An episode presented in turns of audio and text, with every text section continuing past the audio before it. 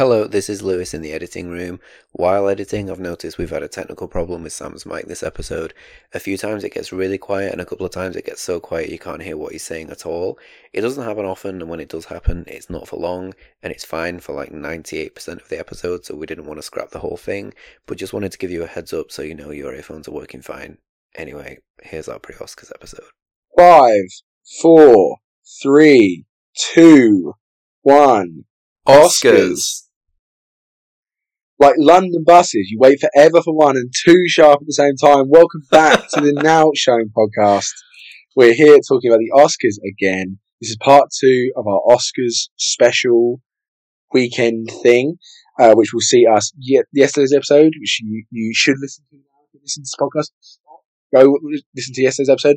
We discussed three films that have been nominated for Best Picture and are in a lot of awards conversations. We looked at Tar, we looked at The Banshees of Inisherin, we looked at All Quiet on the Western Front, and today we're going to be finally getting around to discussing the Oscar nominations themselves and looking forward to the big event tomorrow. So, without further ado, I'm going to introduce, I am Sam Houston, and I'm going to introduce the co-hostess with the co-mostess, Lewis Royal. How are you doing today, Lewis? Hello. I'm doing well, thank you. How are you? I'm doing fine. Would you say you're doing any differently to how you were doing 24 hours ago when we recorded the last episode?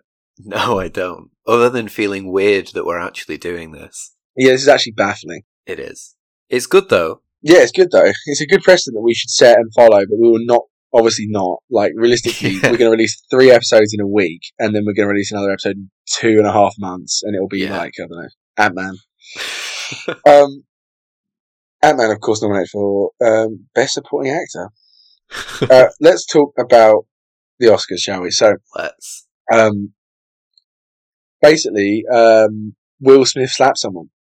What? Yeah, basically. When did this So- happen? Yeah, I don't know if you said it on the podcast or off the podcast yesterday, but how many times, first question I'm asking you about the Oscars, how many times do you think the slap is going to be brought up in the course of the Oscar ceremony and, and such? At least ten times. Jimmy Kimmel is going to make least so many jokes 10 about it. times. I guarantee. Really? Who I guarantee I will place money on this. Whoever presents Best Actress will say something along the lines of, "Usually, the winner of Best Actor from the previous year presents this award, but that can't happen this year." LOL. Guarantee someone. Yeah, I agree with that. That's definitely, that's definitely going to happen 100%. Um, okay, so we're putting, are we putting the line at, at 10? Okay, uh, you're taking the over, I'm taking the under. Okay. I'm taking, I'm taking under 10. What, what should be the stake? Ooh. whoever whoever wins gets to decide um, the film for the next episode of the podcast. All right. Okay. Okay, that's on that's on record.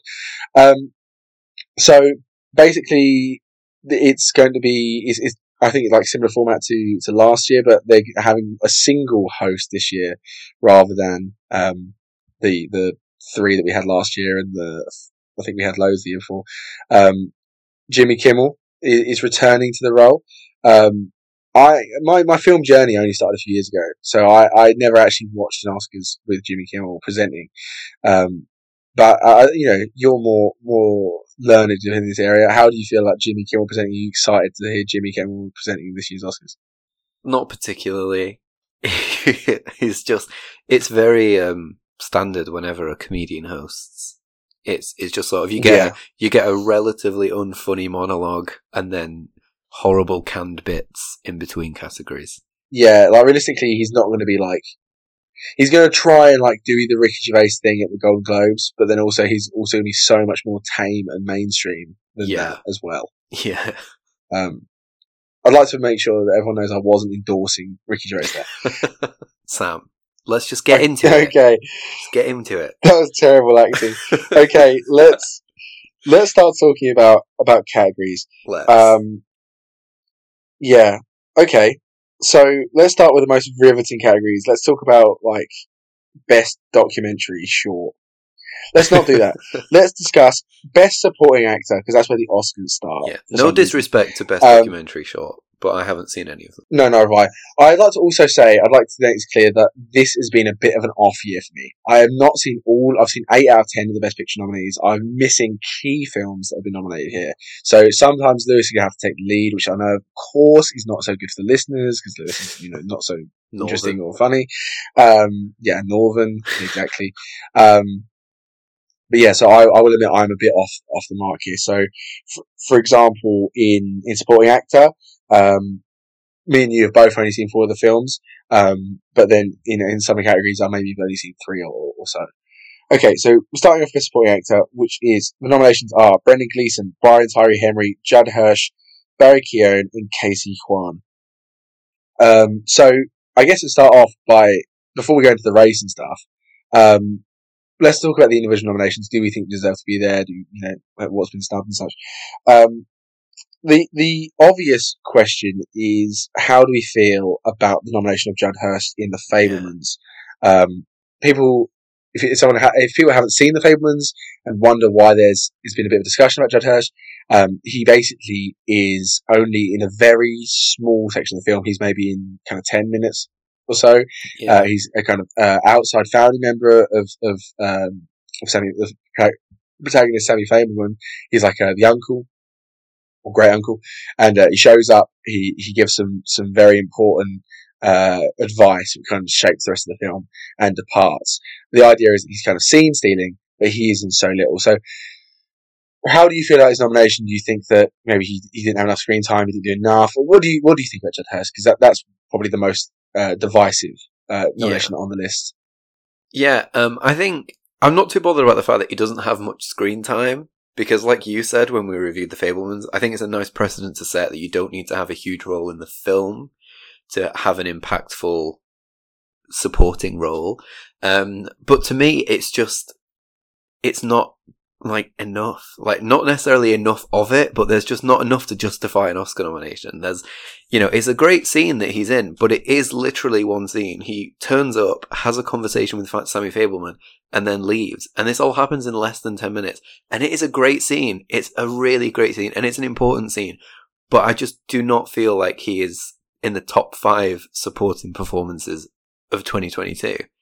I mean, it's great, but I remember when he when his character leaves, I remember thinking to myself because at this point he'd already got his Oscar nomination. I remember thinking to myself, I wonder how he's going to come back because he's nominated for an Oscar for this, so he has to come back. This can't be it, and then he just doesn't come back. Yeah. So for me, he it's a great performance. It really is, but it, he doesn't deserve this nomination. I'm sorry to Judd Hirsch, but he doesn't. I don't know if you disagree, but for me, he has taken a nomination away from someone else. Yeah, I mean, it, it's it's slightly difficult because, uh, again, it's what I said before. Like, I like that he's had a nomination because the precedent it sets. I like the idea that scene stealers, you know, can can be nominated for supporting performances because I think you know it's it's it's it, it's a thing I'd like to see. I think that there are an awful lot of very good performances that come in three or four minutes screen time. I think Judd Hirsch is great. I think his character is very impactful. I think he does a very does a lot in, in a very small amount of screen time. Uh, I think it's a great performance, all that stuff. Yeah, can I can I honestly, earnestly say it's in the top five performances of any supporting actor this year? No chance. That you know, it, it's you know, it's it's a nice nomination but it's in the same vein as like someone you like being nominated. It's it's a nice nomination, but there's no way it's the right nomination. I, I cannot I cannot earnestly agree with that at all. So yeah, um, yeah, I'm I'm with you on that one. I'm afraid. Yeah, and kind of on the opposite end of that because Judd Hirsch is a a very well known, respected older actor. Um, who has only been nominated for one Oscar before. Uh, he also, by the way, he also sets the record for the biggest gap between Oscar nominations. I don't know how many years, but he was nominated for an Oscar like 40 years ago. Um, so it's the record for the biggest gap between Oscar nominations. But on the opposite scale of like Judd Hirsch being an older, respected actor, you have Barry Keoghan, who is this young actor who's never been at the Oscars before, never been nominated for the Oscars before, and I didn't expect him to get nominated because he's young, he's kind of he's never been in the awards conversation before, so I didn't expect him to be nominated. I expected all of the love from Banshees to go to Brendan Gleeson, so I'm really happy to see Barry on here because he really does deserve it. Yeah, yeah, I agree. Um, I, so, but neither of us have seen Brian Tyree Henry and Causeway. That's we'll, we'll we'll put our cards on the table. We'll admit that. Um, but yeah, should we just get into the conversation? Basically, this seems to be a two horse race, right? That's the the, Yeah. the overwhelming opinion is that it's a two horse race between um, Casey Kwan for Everything Ever All at Once and Barry Keoghan for Banshees of Inisherin, which we obviously reviewed yesterday, and we both said that he's standout performance. Yeah. Um, we absolutely loved Everything Ever All at Once. We absolutely did. loved it. We absolutely loved Banshees of Inisherin, uh, especially me. Um, I'm going to say, you know, I'm even mid conversation. There's part of me that's still doubting my my opinion between the two because they are two wonderful performances. Yeah. Um, and two obviously very, very, very different performances. Uh, who before we say who do we think will win? Who who do you uh, do you, do you really is there? Are you certain with, with Keoghan or how do you feel? I I'm very torn because you know talking about Banshees yesterday, like like I said yesterday, it's been ages since I've been seen Banshees because I saw it at London Film Festival, which was about a month and a half before it even came out. So I saw it months and months ago. But just talking about it yesterday kind of reignited my like adoration of Barry Keoghan because I haven't thought about it really. I've you know his name's been mentioned and I've been like, yep, great performance. But actually having to talk about it and think about it, it's such a good performance. But I will be honest, I am team Ke Huy Quan. I really want him to win. I th- I do think he gives a, a much more complex performance. I think his performance is better. As much as I love Barry Keoghan, they're two very very different performances, and my preference, you know, they're just as good as each other really, um, but they're very very different. And I think my preference leans towards Ke Huy Quan in uh, Everything Everywhere All at Once. But what about you? Do you agree with me, or are you Team Keoghan, or are you Team Brendan Gleeson? Yeah, I think Brendan Gleeson's performance is not talked about as much as it should. Uh, I really do feel like that. I, I, but no, I, I don't think. I, think Brendan Gleeson is wonderful, but I think he's probably the third best performance in Banshees, and there's a convers. and He's closer to fourth than he is to second for me. Yeah, Uh, I think it's more of a conversation between him and Kerry Condon than it is between him and Barry Keoghan, or him and Colin Farrell. Um, yeah, it's it's a tough one because I, I have been on the on the Keoghan um, vibe, on the Keoghan hype since I watched Banshees, but I think uh, uh, there's something kind of wonderful about the when it comes to acting in the format of how everything everywhere it works because there are probably very little films that allow you to view so much range in in one film. Because he's playing an, a uh, a homely kind of housewife he's playing of which there's multiple versions some of which you know there's the they're struggling relationship wise sometimes they they're doing well in, in other ones. And he's also playing an action star and he's also playing uh, a, a, a well he's playing an action star in terms of the fact that he's playing like a you know like someone who is he, themselves an actual movie star and also being involved in action. So he's he's doing all these different characters, uh, as is Michelle Yeoh, as is Stephanie Hsu, as is Lee Curtis. I think him being able to demonstrate his his range within that. I'm just thinking mainly about the kind of the opening 20 minutes of Everything Everywhere when you're you're seeing them struggling, and also seeing him in the scene that everyone constantly quotes about. You know, in another life, I'd like to blank and blank and blank with um, with you. yeah, Just just demonstrating those two two scenes, you, where Casey Kwan absolutely shines in both of them in very different roles, um, whilst playing the same character. Uh, it's very impressive. It's really impressive, and I think him. The story is amazing. You know, him coming back to acting, him seeing Crazy Rich Asians, realizing Oh, there's yeah. a, a reason to keep acting. Yeah, it's, it's a great story. As is Barry Keoghan's. You know, him having such a hard, you know, uh, uh, life, and that's been talked about a lot in the British press, especially Yeah. after his win at BAFTA. Um, but I think, again, I described in yesterday's episode Barry Keoghan's character as a microcosm of, of Martin McDonagh's work. You know, he, he's even in the fool, the village idiot, the like kind of main comic relief figure, there is still this side, there's this under, under uh, kind of surface sadness and misery and depression to this character. Some, you know, the shit he goes through with his dad, the way that he, he the emotional beats that he goes through with, with Kerry Condon's character, the way he reacts to Colin Farrell. It, it, it's a, again, it, it's a microcosm of Banshees and it's a microcosm of, of Martin McDonagh. And I think, uh, it's just a wonderful performance. And I think he's gone from strength to strength the last few years. And I think, um, him getting an Oscar win here, uh, yeah, I'd love it. I, I would love to love it. In terms of who is going to win it, the answer is Casey Kwan. Yeah, I agree. I think that's the uh, Casey Kwan is going to win. I, I, I believe he's the betting favourite. I believe he's quite a large betting favourite. Yeah, um, I think so. I think the only thing he has lost is BAFTA as well. Yeah. Um, so we want to talk quickly. We don't have an, uh, um, we don't want to spend too long on each. Well, I guess we, I'm happy to spend time on this and the rest of the acting categories and the, you know, the big ones. Um, but just quickly going to talk about a few of the performances that didn't get nominated. So the first one that comes to mind, the I think the most obvious one uh, would be Paul Dano in The Fabelmans, which I think most people had in their original four. That didn't get nominated. Um, neither did Eddie Redmayne in The Good Nurse. Neither did Brad Pitt in Babylon. Neither did Tom Hanks in Elvis, which some people might agree with, some people won't. um, if you're putting a fire together, and we're not, I'm not talking just like, you know, alternative Oscar style, you know, what we'd love to see. Out of realistic films that, that things that could have got nominated. Yeah. In a, in an ideal world, would you, would you take Hirsch out and put Dano in? Uh, I would take Hirsch out, but not for Paul Dano. Um, I wasn't enamored with his performance in The Fabelmans. Um, I just, I'd kind of leave The Fabelmans out of this category. Um, in terms of what I'd put in there instead, I, I don't know, to be honest. There's a lot of performances off the top of my head. I, I, I don't know. Uh, I was, I thought you'd say Brad Pitt, to be honest. I mean, I Brad Pitt I think was you, you incredible said, in Babylon.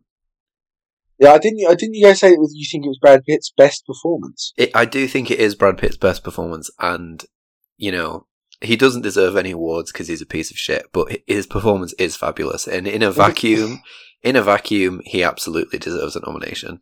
Um, how would you feel about a Tom Hanks Elvis nomination? I would not have been supportive of that. It's a it's a great performance. it fits the film. It fits the film perfectly, but no. Okay, you hate fun. Um, I loved Moonfall. You can never accuse me of hating fun. I loved Moonfall. Yeah, and you did love Ambulance as well. I d- Ambulance, uh, like Moonfall, I accept is shit, but it's fun. Ambulance is genuinely fantastic. Moving on to supporting actress, we're gonna we'll, we'll go do the supporting categories, and then we'll move on to the technical categories, and then we'll we'll go back to the, the big ones. So, supporting actress, the nominations are Angela Bassett for, I don't know I didn't say the film's the last one, anyway, I'm doing it now. Angela Bassett for Black Panther 2, Hong Chau for The Whale, Kerry Condon for The Banshees of Inisherin, Jamie Lee Curtis for Everything Everywhere All at Once, and Stephanie Hsu for Everything Everywhere All at Once. Um, I feel slightly sad that I didn't sing that all, um, in the style of, uh, last year's supporting actress winner. all the ladies in the room supporting and leading. Oh, yeah, I presume I have to stop because I will do it all because I love it. Yeah, yeah, that's on that's on Spotify forever now. You just doing that, as it should be. Um, our, ne- our next episode give- is just going to be a thirty-second clip of me doing that. Can you do more of it? Just a little bit more, please. All the ladies in the room supporting and leading. Oh, yeah, I presume. Hong Chau, Dolly D, Kerry and Kerry with a C, Dame Emma, I'm so fond. Anna, girl, you were great in blonde. Danielle D, you broke my heart. Michelle, I've loved you from the start. Angela Bassett did the thing. Viola Davis, my woman king. Blanchett, Kate, you're a genius. And Jamie Lee, you are all of us. You're welcome, everyone. Right, okay, you're welcome, everyone. Um, that is not yeah, getting cut out. A, that is not getting cut out. That's a very low moment in a very, very poor podcast. Um, that is staying in. Um, okay, so there is a, a chance that Jamie Lee Curtis wins this. There is. Re- there react is. to that. Um, no, that shouldn't happen. I am baffled by her nomination. I think it was you who said you're not too annoyed by it, if as long as Stephanie Hsu gets nominated as well. and that has happened. But I, Jamie Lee Curtis Yeah. should not be here. She should not be here. Like I think this is clearly a nomination for Jamie Lee Curtis, not for the performance, because she is a, a, legend of cinema in general, and they've decided to give her a nomination to out of respect for her whole career, which is fine. But Do you no. think that you could argue the same for Angela Bassett's nomination? Um, I If- don't. I don't think so. I think her performance is, is good. I don't think Angela Bassett should be nominated for Wakanda Forever. I don't think she's the best performance in Wakanda Whoa. Forever. Yeah, I, mean, I agree. Um, Um, but um, but but I know what you mean. But no. say say unknown actor did the exact same performance as Angela Bassett in Black Panther 2. Say someone a relative unknown, someone perhaps that's you know not not massive, right? Yeah. There's no chance they get nominated. Oh no, no, chance and the proof of that is the fact that I think Letitia Wright and Danai Gurira are much better in Wakanda Forever than Angela Bassett. And if I had to pick a supporting performance from Black Panther 2 to put in this category, it would be Danai Gurira, not Angela Bassett. Um, but I don't think I don't think you can say it's the same as Jamie Lee Curtis for Everything Everywhere All at Once because Angela Bassett is still fabulous in Wakanda Forever. Yeah, arguably did, did some sort of thing. Um, I yeah, but yeah, but then part of it is a nomination for Angela Bassett because I don't feel like there's any chance that she did something otherwise. So I think the fact that she's Angela Bassett is a big part of the nomination, the same degree that Jamie Lee Curtis is. Now, I controversially, I think Jamie Lee Curtis is very good in um, everything everywhere, and I also think it's a lot more than some people are acting like it's a glorified cameo. I think that's ridiculous. I think Jamie Lee Curtis is actually in quite a lot of everything everyone at once. and I think she's really good. Right. Is she as good as Stephanie Hsu? Obviously not. Right. But I still think she's very good. And I'm not at all annoyed at this nomination. I think, you know, the fact she's Jamie Curtis, you know, ma- makes it even better because I'm happy to see Jamie Curtis get a nomination because, you know, everyone loves Jamie Curtis. Uh, even though she has said some relatively dumb things in the last year. Anyway, um, she's, you know, as an actress, everyone loves, everyone loves, um, Jamie Curtis. Do, that being said, if she wins, I will probably get a, a flight to LA and slap someone myself. It is. Because- it would be ridiculous. That would be so poor. Yeah. That would be like on the same level as Coda winning Best Picture level down. yeah, it would be. Um, I got 25 minutes, by the way. Well, actually, it's not going to be 25 minutes for you lot listening because you, you didn't hear the like three minutes that we're going to end up cutting out. yeah. But I'm 25 minutes into a podcast and I've only just mentioned that Code won Best Picture last year well and done. I wasn't happy about it. Well so done. yeah, I um, yeah, I feel like that. Uh, well, good for me. I'm proud of you. I'm proud of you. I haven't seen The Whale, You but have. you have. I have. Talk to me about Hong Chau. I'll talk about Hong Chau, and then when we get to Best Actor, I'll talk about Brendan Fraser. Yeah, of Um, course, of course. Hong Yeah. Chow is magnificent in The Whale. I'm very happy for this nomination. Um, a lot of people saying that she should have been nominated for the menu instead. I loved the menu. Hong Chau gives a performance that I prefer in the menu, but she is fabulous in The Whale. She is amazing in The Whale, so I'm very happy to see her nominated for this film. Um, so yeah, she's uh, she's really really fabulous in it. So I'm very happy she's nominated. She deserves it, and she's dare I say top two in this category. Shall we talk about Stephanie Hsu, who I don't know about you, but I think should be sweeping this category? Yeah, let's talk about Stephanie Hsu. Do you feel that way? Do you feel that she should be sweeping this category? Because for me, she gives easily the best supporting performance um, out of these five. You know, I can't think of a performance better um, outside of these five as well. So for me, she should be sweeping this category. And the fact that she isn't is horrible. I'll, I'll preface this by saying I, I haven't seen the menu, but I, I, oh, sorry, I have seen the I haven't seen the whale, but um, judging off, off, off like how good she is in the menu, I assume that Hong Chau is very good, right? So I, I, I'm going to assume that Hong Chau is good. Yeah. Um, in which case, I think this is a very consistent and a very good category. But these are all good performances. None of these are amazing performances, except for Stephanie Hsu, who is amazing. I think that Kerry Condon is great. I think Jamie Lee Curtis is great. I think Angela Bassett is, is great. You know, I, again, I don't know about Hong Chau, But I don't think any of these are exceptional award-winning performances. Like the conversation we're going to have about Best Actor, I think that um, there are multiple amazing performances. Um, you can make the argument for for or look at the you know the um, Best Actress uh, conversation two years ago when you had um, Carey Mulligan up against um, Viola Davis and um, uh, Frances McDormand, and that year, you know, we're talking about like five yeah. exceptional performances that were all amazing. Um, this year, you know, this this awards thing, we have four good performances, but there is no way that I could think of myself making an argument for anyone other than Stephanie Hsu. I think for me, yeah. it's astronomically clear. She she's amazing. All the things I said about Casey Quan completely goes for for Stephanie Hsu here. Yeah. Um, I find I find it really hard to say best performance in Everything Everywhere because everyone's great. Yeah. Um, but yeah, she's she's she's exceptional. I think she's the clear clear lead for me in terms of quality. Yeah, I absolutely agree. I think she should be walking away with an Oscar tomorrow. Um, in this awards category, there is uh, no Michelle Williams because she got nominated in leading actress instead, yeah. and that was a conversation that was happening a lot at the time. Now, this I guess we could have this conversation now or later. Uh, do you think it would have been a more fair thing to have her in in this category? Uh, I think so, yeah, because I think I, I, to me she isn't the lead in the Fabelmans. She isn't. It's very much Sammy Fabelman's story. But at the same time, when we, as I said, when we reviewed the Fabelmans, it feels like it's a very confused film. Is she the lead or isn't she? I think you could make an argument for either. But I think if you, if I had to, I would put her in supporting. So I'm, uh, so yeah, I think she should be in this category and not in. I don't. Again, uh, uh, if, if um if you remember my thoughts when we discussed the Fabelmans, I don't think she should be in this category. I don't think she should be in the leading category either. I don't think this is a.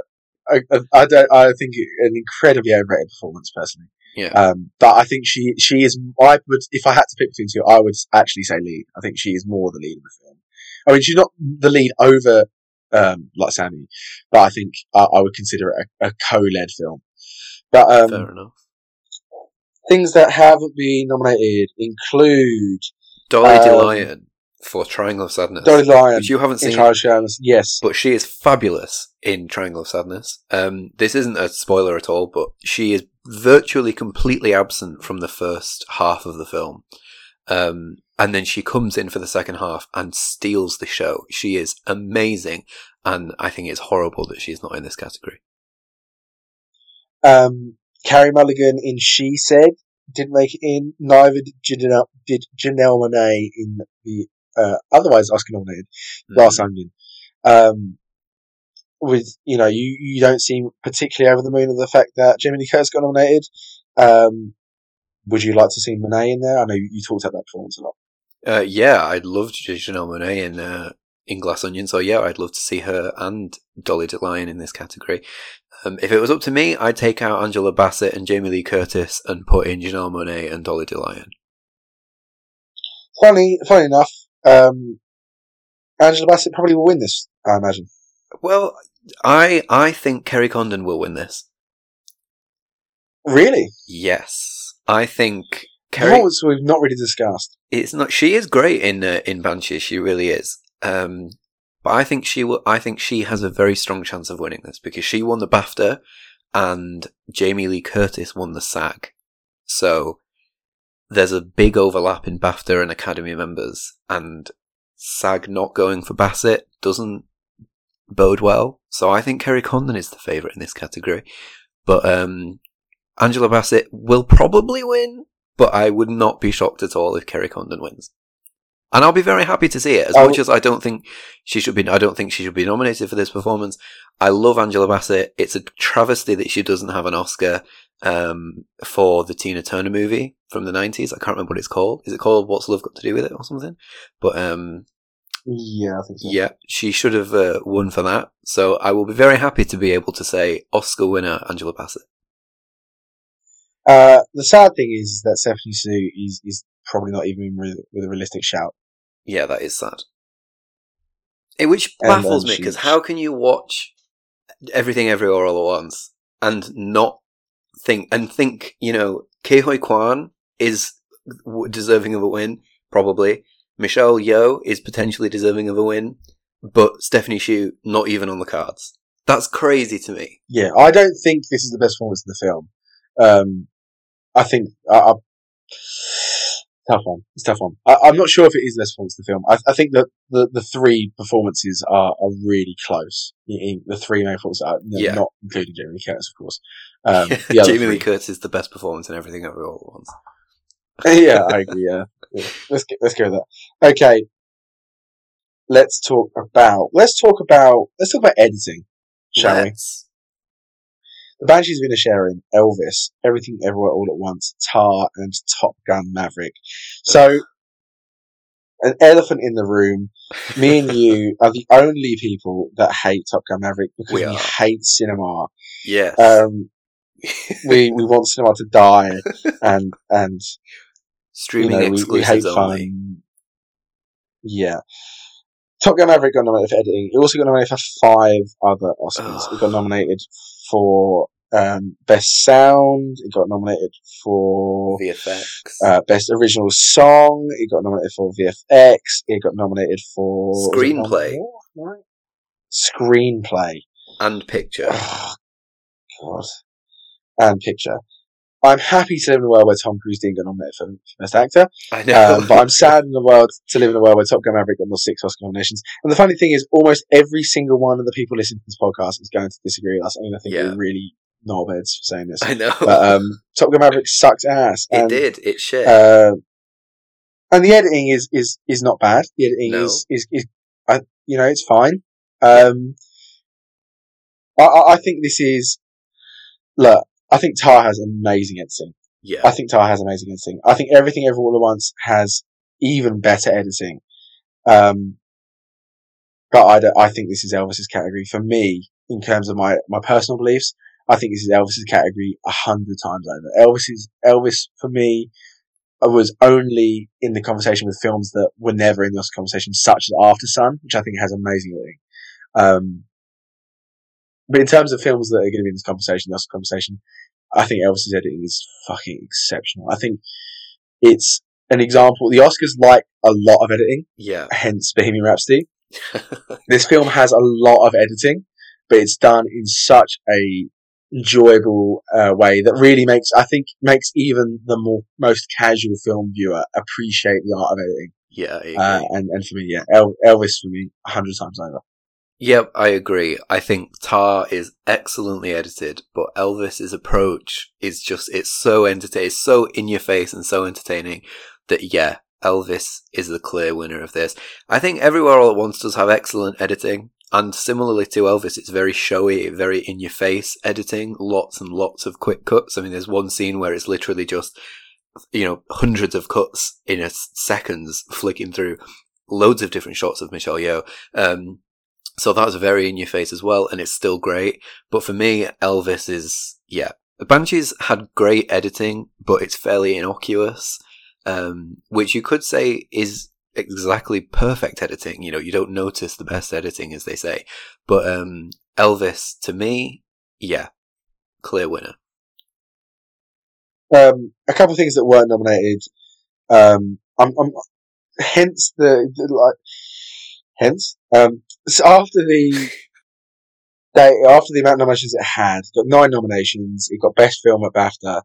I'm slightly surprised that All Quiet on the Front didn't get an editing nomination here, seeing as it's the kind of film that's always going to get an editing nomination here. And I think it's one of those kind of things like, is that going to be the kind of the curse and it's not going to get best picture? But again, Coda broke that last year.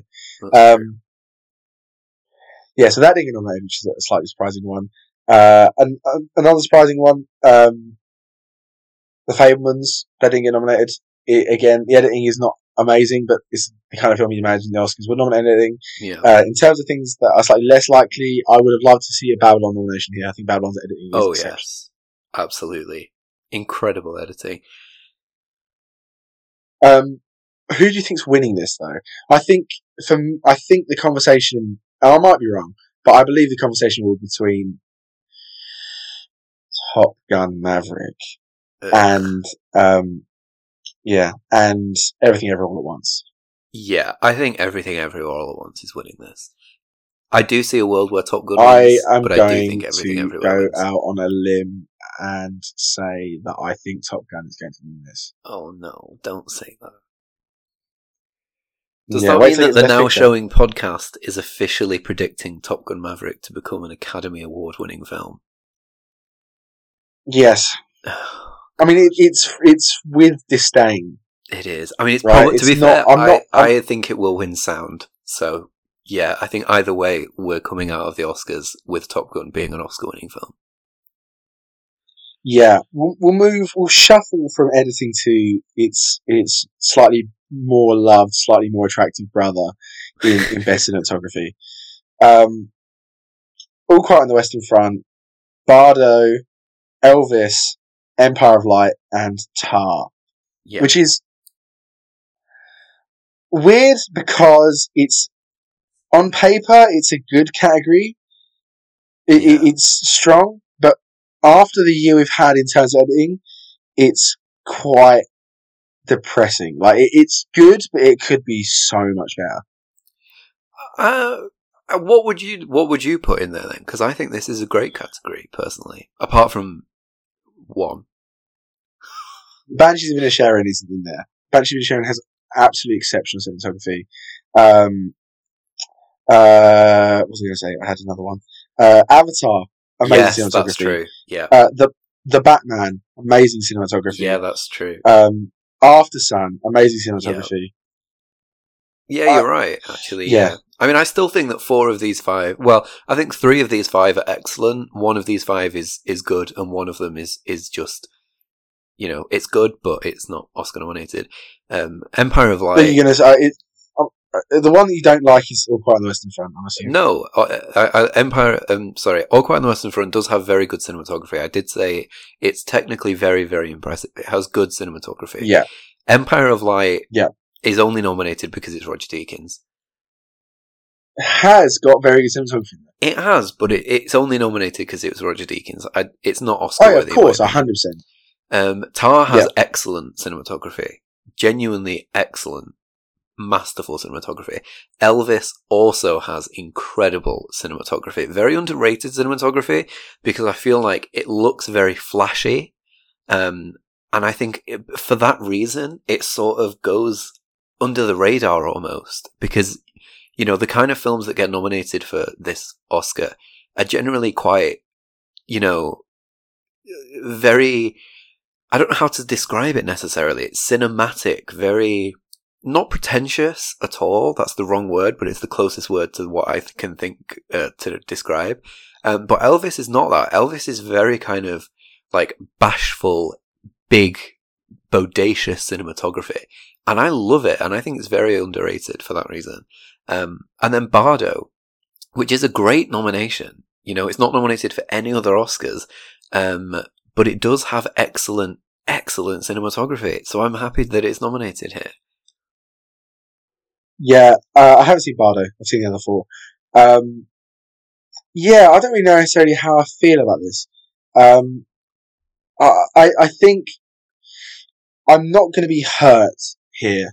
The, if Empire Light won, I think Empire Light has got exceptional cinematography, by the way. Um, if, well, no, I take that back. I think Empire Light has very good cinematography. I would not say it's exceptional, sorry, I apologize.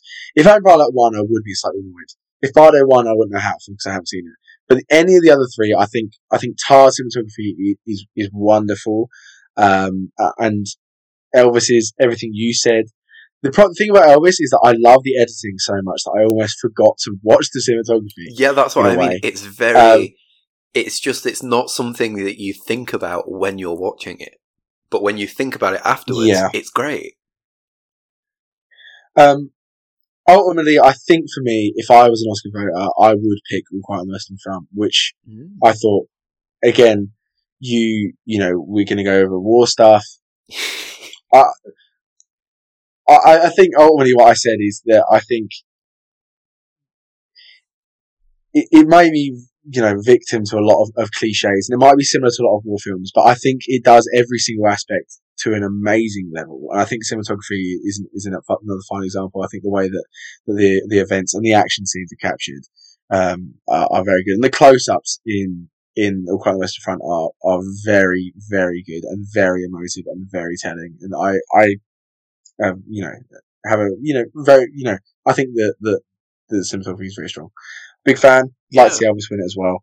Um, the, this one is a weird category in terms of, um, you know, you know, I keep talking about films, things that things that didn't get nominated. Mm. This, do you remember when Tenet didn't get nominated for for score? Yes, because that was the that was pre nominations. That was the front runner. Like yeah. before it was nominated, that was the front runner to win it. Yeah. The same thing happened here. I'm pretty sure most people had Top Gun winning this. Yeah, before the nominations came out, and I'm it didn't so even happy. get nominated. So, so, every cloud has a silver lining, eh? Yeah, uh, maybe true. I'm highlight he won't be that bad. That's true. Um, anything to stop Top Gun, I guess. Yeah. Um, if what I, do you think will win this? It, well, firstly, if I were an Oscar voter, I'd be voting for Elvis. Um, and I don't know about you, you what, in this category, but this is one of the few, this is one of the, not necessarily few, but one of the several categories where I genuinely have no clue who's going to win. I don't know. Yeah. Uh, yeah, I, I, think, to be honest with you, if I was a betting man, uh, I think, I think I might go for the fact that it's, no, no, no, I'm gonna go for quite Quiet Western Front. I think they go for All For a second there, I was, I was think, deluding myself into thinking it's Deakins, it's Deakins. I think they'll give it to All Quiet Western Front. Yeah, I don't think. I think the fact that it's. I think it's very easy to think that they'll give it just because it's Deakins. Um, but you have to remember, until 2017, he'd never won an Oscar. They gave him his first Oscar for Blade Runner 2049, and then they gave him one the year after for 1917. Um, he go, he yeah, won two back to back. He won. He had like 15 nominations before that and he never won. Yeah, but so he, I don't think they're going to rush to give him another so one. fetishized. It, like, he always has been. He's constantly talked about. Yeah, I guess, but now he's winning stuff. Yeah, he won two back to back. I don't think they're in any rush to give him a third one, uh, considering that he had like 14 nominations with no wins. Um, and everyone thought that that was horrendous that he'd never won. Um, so I don't think they're any in any rush to give him a third one, considering that. Um, but yeah, I think maybe I think you're right. I'd guess All Quiet on the Western Front, but I genuinely don't know. Um, would you like to talk about the screenplay nominations now? Let's. Which one let's start, off with? with? Let's start with the original screenplay. Okay. So there are five, five nominations for original screenplay. Are Martin McDonagh for The Banshees of Inisherin, Daniel Kwan and Daniel Scheinert for Everything Everywhere All at Once, Steven Spielberg and Tony Kushner for The Fabelmans, Todd Field for Tar, and Ruben Ostlund for Triangle of Sadness. Now, I have not seen Triangle of Sadness. I'd like to make that very clear before I speak about the rest of these. Um, but I have seen The Banshees, uh, Everything Everywhere, uh, The Fabelmans, and Tar. So, I haven't seen Triangle of Sadness. How good is its screenplay? It's a, you know, it's a good screenplay, to be honest. It's a great screenplay. It's very funny, um, but it's not exactly subtle. Um, so I wouldn't vote for it in this category, but it is a great, it is still a great screenplay. Um, so yeah, it's a, it's worthy of its nomination, but I wouldn't vote for it. I, I, I, to be honest with you, I can't even think of anything in original screenplay. I, I can't really think of it. There's nothing they didn't nominate that I would think would have ever been possible. They, I don't see a world in which they give Elvis a screenplay nomination. yeah, I don't. I don't. I can't imagine them giving Aftersun. You know, I don't think they'll do that. I don't yeah. think, especially because Aftersun, whilst it's amazing, the first thing you think about is not its screenplay, which is very good. It's not the first thing you think about. Yeah. Sure. Um, yeah. I mean, I'm not really surprised at all. Really, I, I mean, like, if if its decision to leave to, to leave it done well in other places, maybe you know it could have you know if it got into the international yeah, thing true. and you know but yeah, I mean, the five that got nominated, I don't think there's any surprises there, really. Yeah, I agree. Um, for me, three absolutely exceptional screenplays and The Fabelmans. Yeah, I agree. I think exactly the same thing. which I think the Fabelman screenplay is good. The Fabelman yeah. screenplay is it's a seven out of ten screenplay. It's but as you said, Steven Spielberg does his best work adapting or, or dealing with other people's writing. Yeah. He does not do his best work writing himself. Um, it's a good screenplay.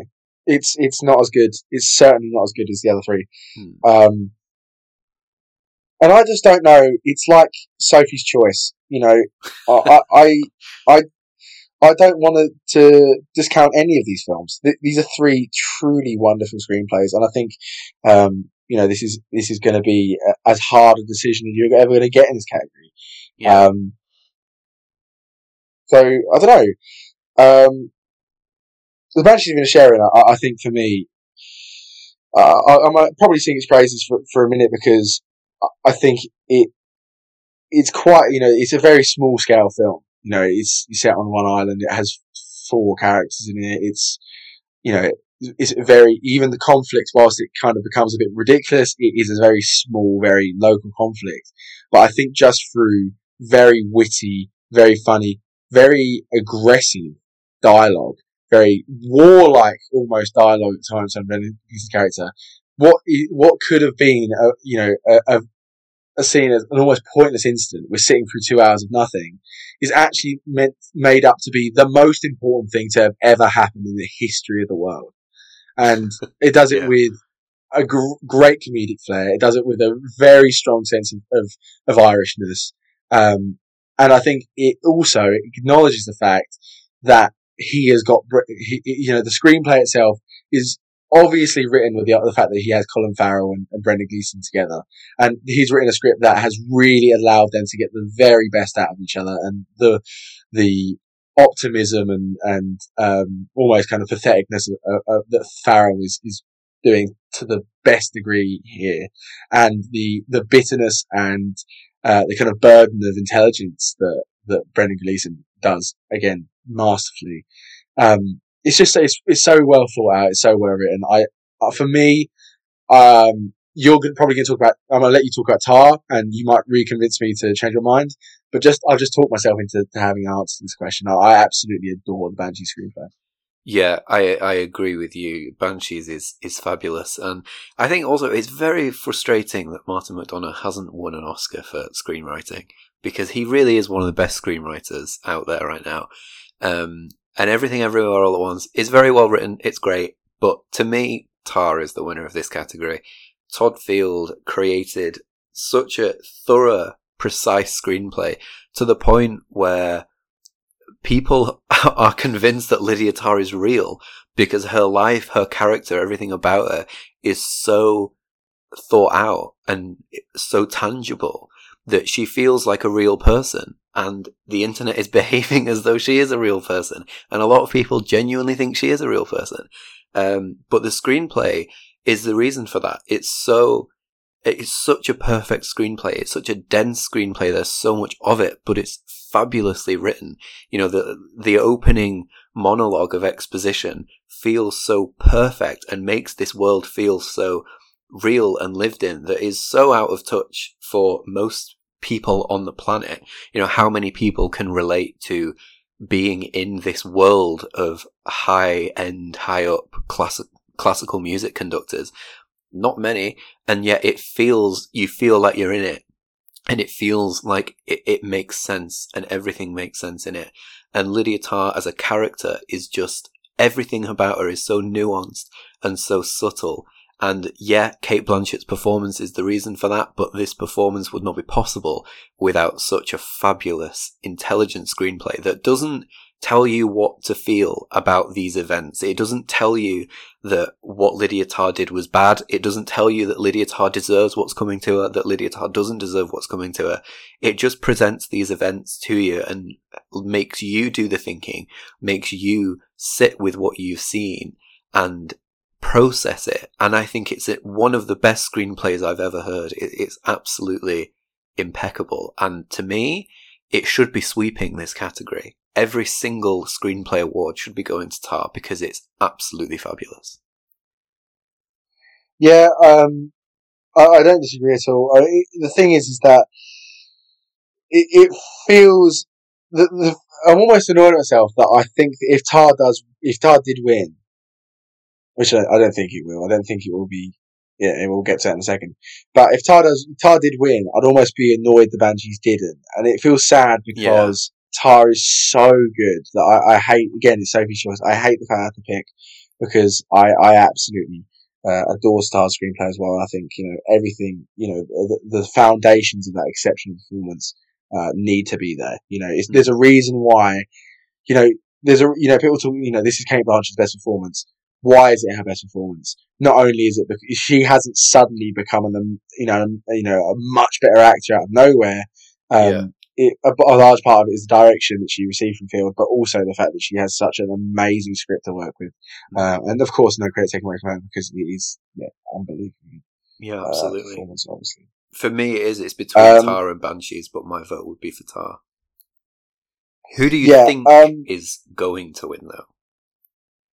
Well, just you know, we, we kind of brushed over everything everywhere, and I just want to say, um, I think part of the thing for, for me with, with everything everywhere is the same thing that you said, well, the same thing that I said about Elvis's cinematography, which is I think that everything everywhere actually has a really, really good screenplay. Mm. But I'm, when I watch it, I'm so busy thinking about how good the directing is that I'm yeah. not thinking about how good the screenplay is. Yeah, I know. and the mean. screenplay has some really nice moments. You know, the, the constantly quoted, um, blah, blah, blah, blah, blah, blah, blah, with you.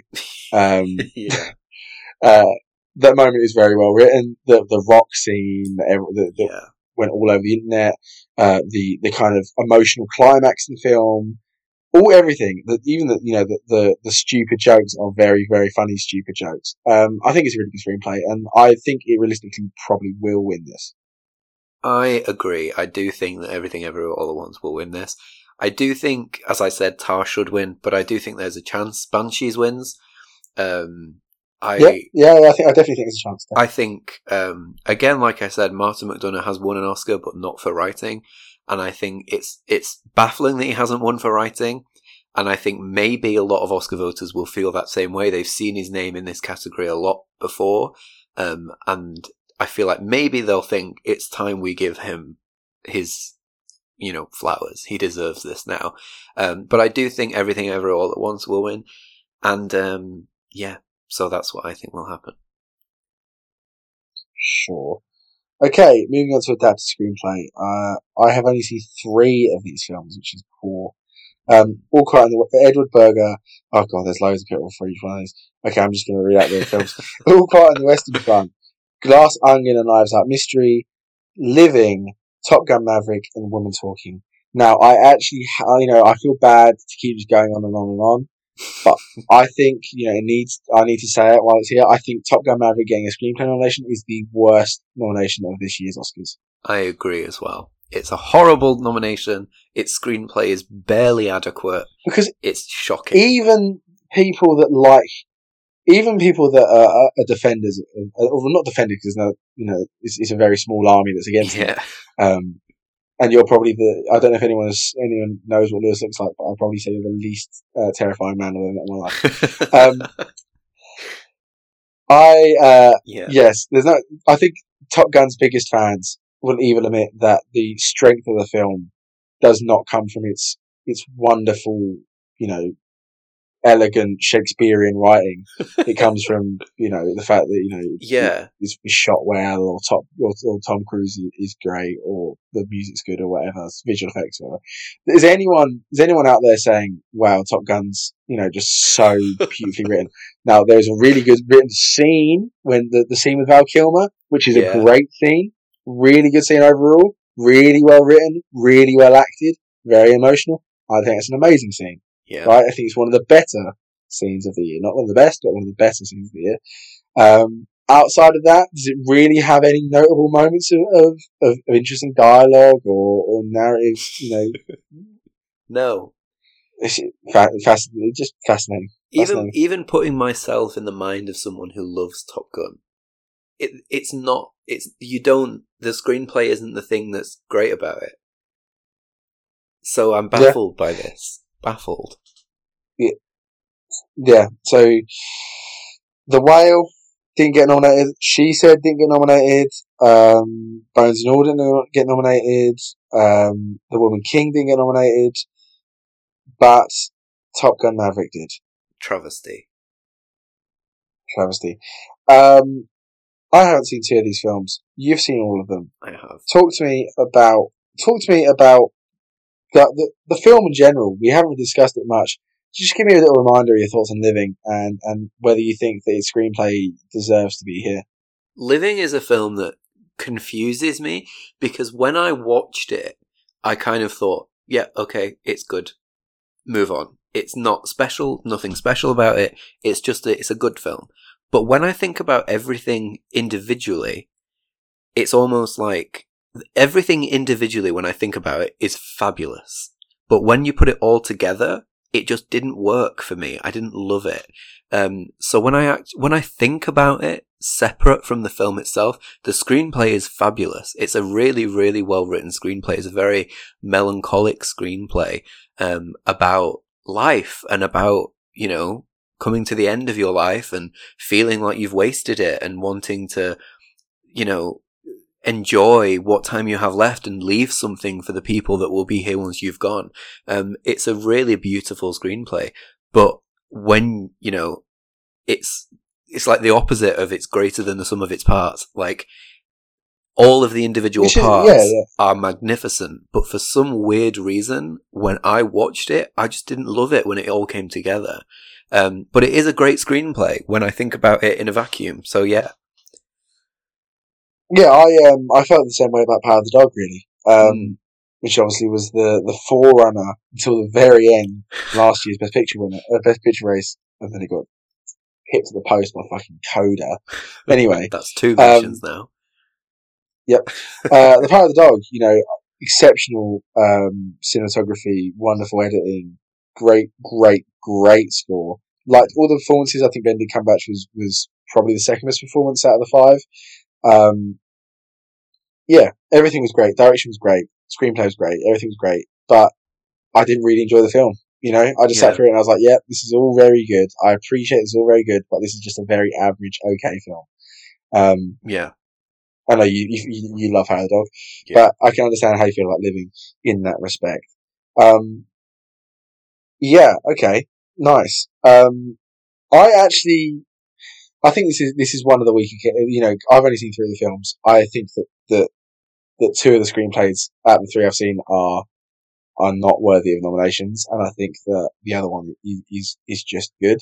Um, I don't think Glass Onion deserves nomination here, especially because you know it's an it's an adapted screenplay, which is a sequel, and it's a sequel to a film with an amazing, amazing screenplay that didn't get nominated. It did. this nominated. is a screenplay which, oh, it did. I believe so. Yeah. That's okay. Okay, I was under the impression that that was that thing. But anyway, um, it's a sequel to a film with a far better screenplay. Um, I think Glass Onion, you know, the you know, I, I love the I love Rian Johnson. I love his directing style. I, I love Edward Norton. Um, but realistically, the mystery was not that mysterious, mm. and the jokes were not half as funny as I thought they'd be. You know, expected going into the film. Um, and it, as a comedy mystery film, it kind of didn't fail. They certainly didn't fail, but just kind of slightly underperformed in both those aspects. And, and for that reason, I, I really don't think that I would be rewarding that with a nomination myself.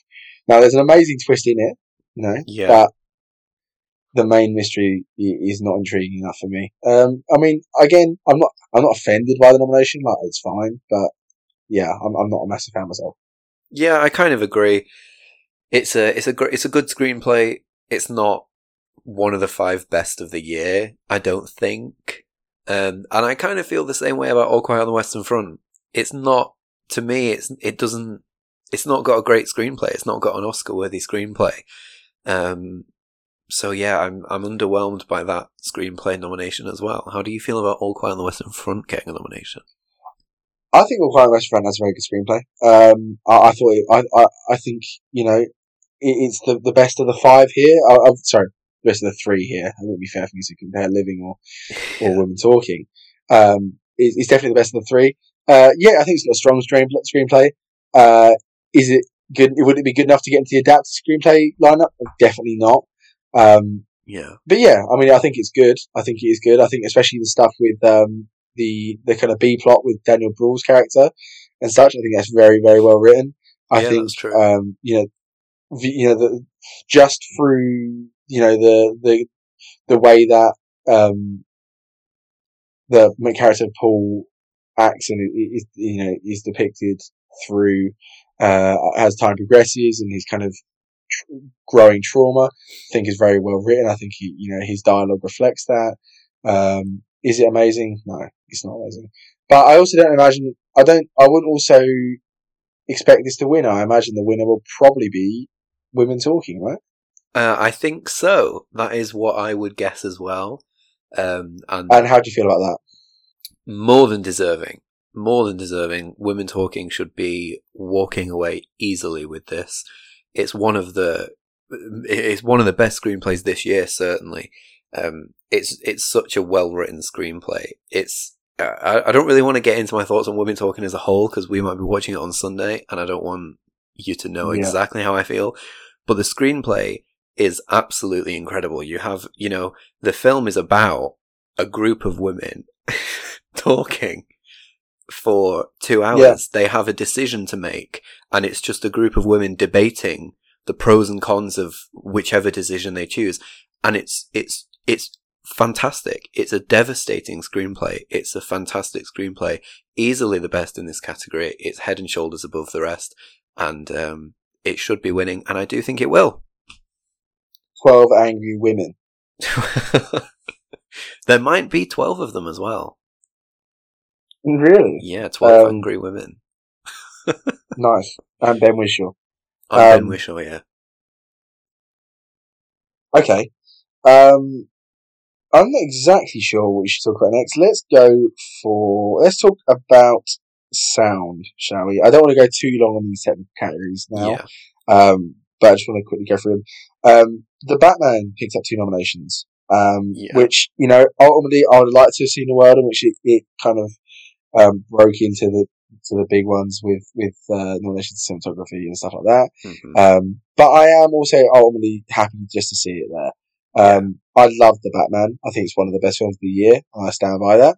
Mm. Um, seeing it, you know, I think it was weirdly. I don't think the, the visual effects are one of the things that stand out from that, from that film. But it's Yeah, got I nomination there, and it has got nomination for best sound. Uh, and the sound is notably good, It is, the um, sound is excellent.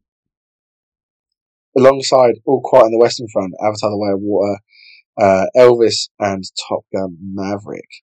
Um, yeah, I mean, re- you know, not having Nope in there is Yes. ridiculous. Didn't and even I get think even people shortlisted that- for sound. Insane decision. yeah, And Tar as well. yeah, and I know you.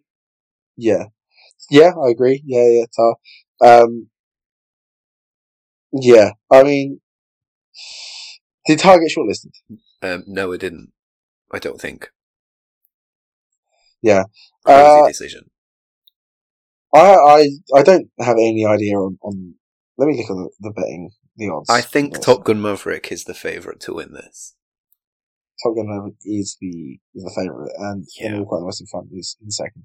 Yeah. Uh, not really surprised. If you had an Oscar vote, where would you go for here? Um. Oh. Either the Batman or Elvis. I don't know which one. you think that sentence has been said before? Either the Batman or Elvis. I don't. You know that What- is a an odd like- sentence. You're you're shopping for your school child's lunchbox in the mid sixties. yes, the Batman or Elvis. Yeah. Yeah. I think. I think I would lean Your mum would towards. go, "Why are you saying the Batman?" I know, yeah. I think I would lean towards the Batman, to be honest. Um, but yeah. What about you? Um, I think I'd I'd go for All Quiet on the Western Front. Yeah, Um, explosions and stuff. yeah. They always do well in this category. Explosions and stuff. Yeah, let's get. Yeah, you're a bitter, miserable man. Um, yeah, shockingly though, shockingly, this will shock the world. I would not be offended if Top Gun Maverick wins. I do think it has quite good sound. I do. Wouldn't vote for it myself, but the sound is one of the few aspects of Top Gun Maverick that is great. Yeah, yeah. There, there, there's, there's a kind of Suicide Squad makeup yeah. kind of thing here, which is undoubtedly makeup is quite good in, in Suicide Squad. yeah. But then also, like, I would just be pissed off to see it win anything. yeah. Um, yeah. I don't yeah. want it to win uh, because we would have to say that Top Gun Maverick is an Oscar winning film. And I, I dread that. But um, yeah, it's going to happen. It's a ne- that is inevitable. I Like, know. Like, there's n- absolutely no chance in the world Top Gun doesn't win something. Like, I know, obviously, it's it's probably win two horrible. or three things. It's horrible. Don't say that. Why did it not come out the same year as Dune? And Dune I know. Up all this I'm hoping and praying that Avatar is like steals its technical categories because Avatar is going to win visual effects, obviously. So I'm hoping that The question steals. is Avatar. Is Avatar going to win production design, which we're talking about now, uh, alongside All Quiet on the Western Front, Babylon, Elvis, and The Fabelmans? Um, so Babylon has a nomination here. Babylon did not do so well at It the does. Oscars, but in a similar vein to Elvis, I'm kind of happy to see it there. yeah, it's got Just because I'm happy to see it. Oh yeah, that is undoubtable. Um, I mean, the film itself is it deserves to have a lot more love than it's receiving. Um, but yeah, uh, I'm, I'm just happy to see it, see it here, really. I Um, agree. and I think it has a very good shot. I think it has a genuine shot of winning it. To be fair, I, I I agree with that as well. I think um, I can see, you know, it's very in your face production design, 1920s Hollywood. That's what the Oscars love. I think it might be the favorite. I don't know. I don't know what the chances are. I haven't been following it this year, but I would guess it's the favorite because it's exactly the type of thing that they they go for all the time. Um, I think the fact that Fabelmans has got a nomination here is pretty ridiculous. Yeah, it is weird. But I don't, I don't hate the Fabelmans. I really don't hate the Fabelmans. I think it's pretty good, and I, I think that, um, I, I, you know, there's a lot of things about the Fabelmans I do enjoy. Is the screenplay, uh, screenplay, is the production design really that noticeable? I mean, like, okay, he makes some like cool sets because he's like making films and stuff, but otherwise, it, it's kind of mainly just set in like houses, you know? Yeah, it's just It- it- suburban suburban settings. Yeah, and it, it's not even like, oh, it's this amazing 50s retro futuristic, like, oh, like, you know, um, that film with fucking Matt Damon? You know, like, it's not like it's like 50, like proper 50 stylized. It's Yeah, just kind of pretty, pretty normal America, really.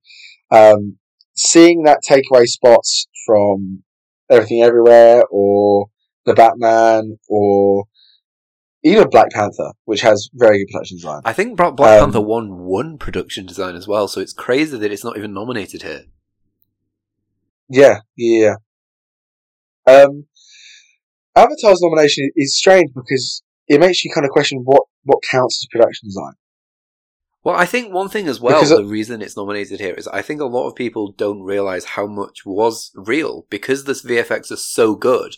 You just kind of assume that everything is VFX, but they built a lot of real sets. Yeah, they actually built a whole blue planet. No, but I, I think that is something that, that confuses people with Avatar because the VFX are so so good. You just assume that everything is VFX when in reality there were a lot of physical real sets that they were in. You know the the houses that kind of were you know that the the sea people live in they were real, and the nets that they walked across they were real. They built those. Um, and that like the the utensils that Neytiri uses to cut up food, that's real. She had that. Um, but because it's so well blended with the obviously VFX Na'vi, you just kind of assume that everything is VFX. So I think it's great that it's got a, a, a nomination here. Yeah. Uh, yeah, yeah. I, I guess for me, it's just maybe because I'm just dumb, but I do find it harder to. I find it hard to work out what is production design and what is. Yeah. Well, I Um, only know because I've watched behind the scenes clips. I didn't. I didn't think. Oh, I can tell that's real. Yeah, yeah, exactly. Which is itself a, a massive compliment. yeah. uh, to both the VFX team and the and the set design team. Yeah. Um, I feel the same way about uh, Elvis and All Quiet on the Western Front, which is that I think it has they both have very good production design. I would not be offended by them, but ultimately I don't think it's as good as Babylon. And Yeah, Yeah. I favour Elvis over All Quiet on the Western Front. All Quiet on the Western Front, it's just fields, muddy fields that have been done every single time there's been a war film.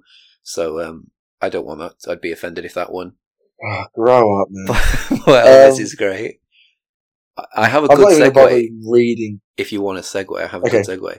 Speaking of categories that Black Panther won the first time and is nominated in this time, costume design. Not nominated, you? Uh, It's not nominated in production design, but it is nominated for costume design. Oh, I see. Um, yes, it is. Yes, Mrs. Harris goes to Paris. Yes, Let's I've go. not seen it. You haven't, but it's Uh. I have been to Paris though. I've been to Paris on three occasions. Um, yes, Babylon, Black Panther, Wakanda Forever, Elvis, Everything Ever All at Once, and Mrs. Harris goes to Paris. yes. Controversially, I'm I'm predicting Spencer to win this. Oh, don't. That makes me sad. Yeah. Jenny Beavan, who I'm picking- won, won Best Costume Design last year for Cruella. And Oh, she's really? nominated again for Um, Mrs. Harris Goes to Paris. Yes. Um, I uh, I think Everything Everywhere All at Once is a slightly strange nomination. Yeah, I agree with that. I think there are a lot of costumes because there are a lot of different versions of each character, so there are a lot of costumes. So for that reason, it's in here. But yeah, I agree. Yeah, it's it's not like in the same ballpark as like The Woman King for me, which didn't get nominated. Yeah, absolutely. Um, yeah, um, I saw some of the Black Panther Wakanda Forever um, costumes in person recently. Did you? Um, yeah, uh, uh, uh, what's it called? Um,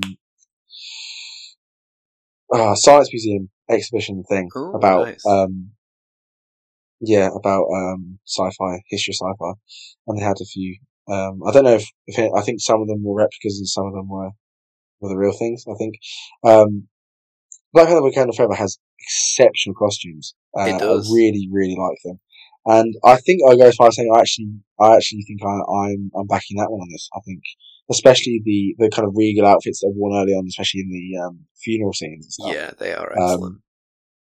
yeah, I think, I think I, I, I'm going to back it. I want to back it. I I will be backing. I think Elvis over Black Panther Wakanda Forever, but Wakanda Forever is a very close second. Um, but for me, Yeah, I think Elvis, Elvis. will win. I think Elvis will win. I I think Elvis will win as well. But I wouldn't be shocked if Black Panther won.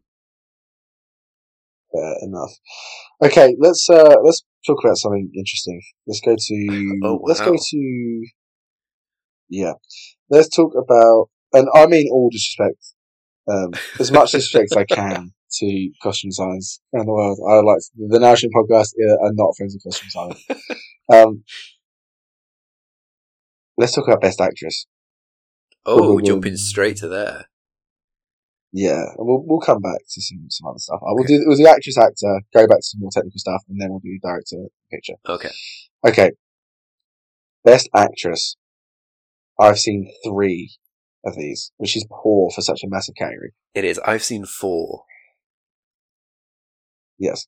So neither of us have seen To Leslie, which Andrea Riseborough is nominated for. To Leslie, Cate Blanchett, Tar, Ana de Armas, Blonde, Michelle Williams, The Fabelmans, and Michelle Yeoh for Everything Everywhere All at Once. So, Ana de Armas and Michelle Williams are nominated. They're realistically not in the race. The other three Yeah. are in the race. Are they? Um, Are they? Do you know something I don't about Andrea Riseborough? Yeah, no, I think that's still. a I think that's a very real possibility. a gen, I think that's a very real possibility. Do you Wow. not? I actually No. really do think it. Oh, I'll be. I'm Yeah, surprised think- that you think that. Yeah, I, I don't think she's going to win it, but I think she might get the second most votes. Wow. Um, yeah, the the grassroots campaign thing that she did to get her into this this five, uh, and the way that was done, I, I think that that might go one step further. And As Ow. far I haven't seen to Leslie, you haven't seen to Leslie, but everyone that did see to Leslie, which is five people, all said that she was absolutely exceptional. I, di- I have to say, disclaimer, I watched the first like half hour of To Leslie and I stopped watching it. Not because I got bored or because it was bad or anything. I just got distracted and I've never gone back to it. In that half hour, Andrea Riseborough, she was great.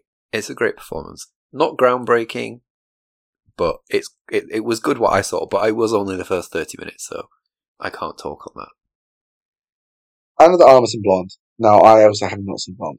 You hated the film.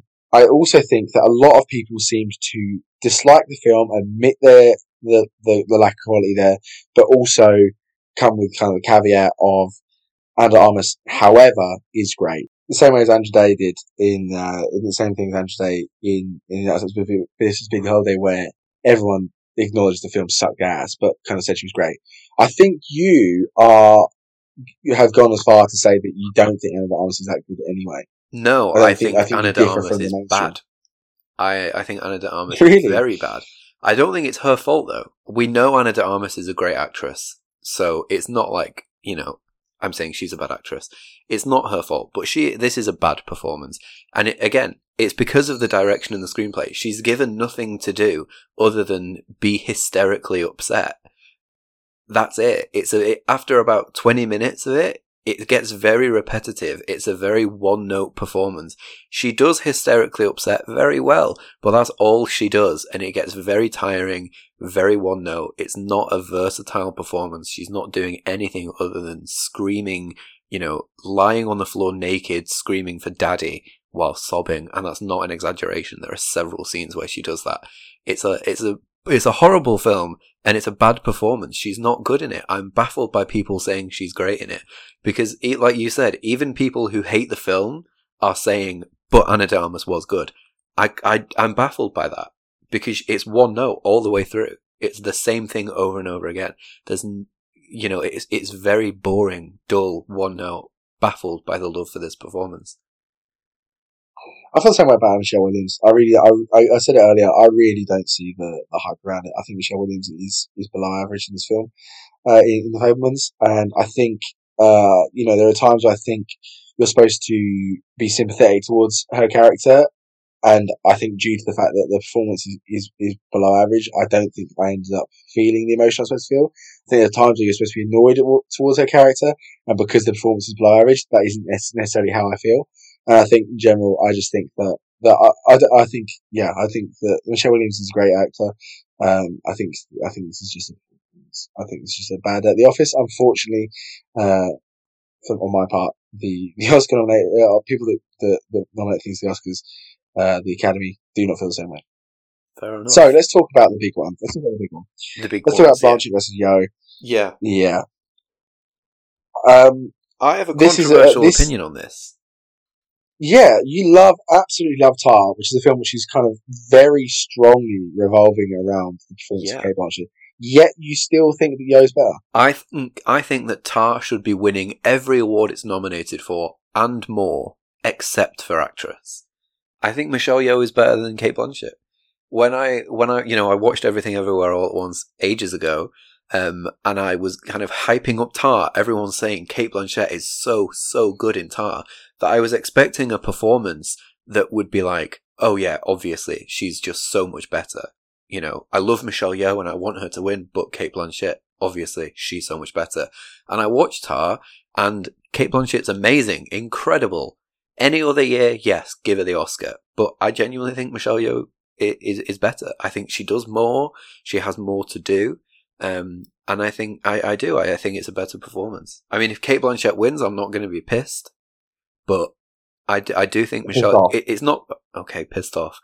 that, you know, it's not by much. It's not like Michelle Yeoh's a 10 and Cate Blanchett's a 7.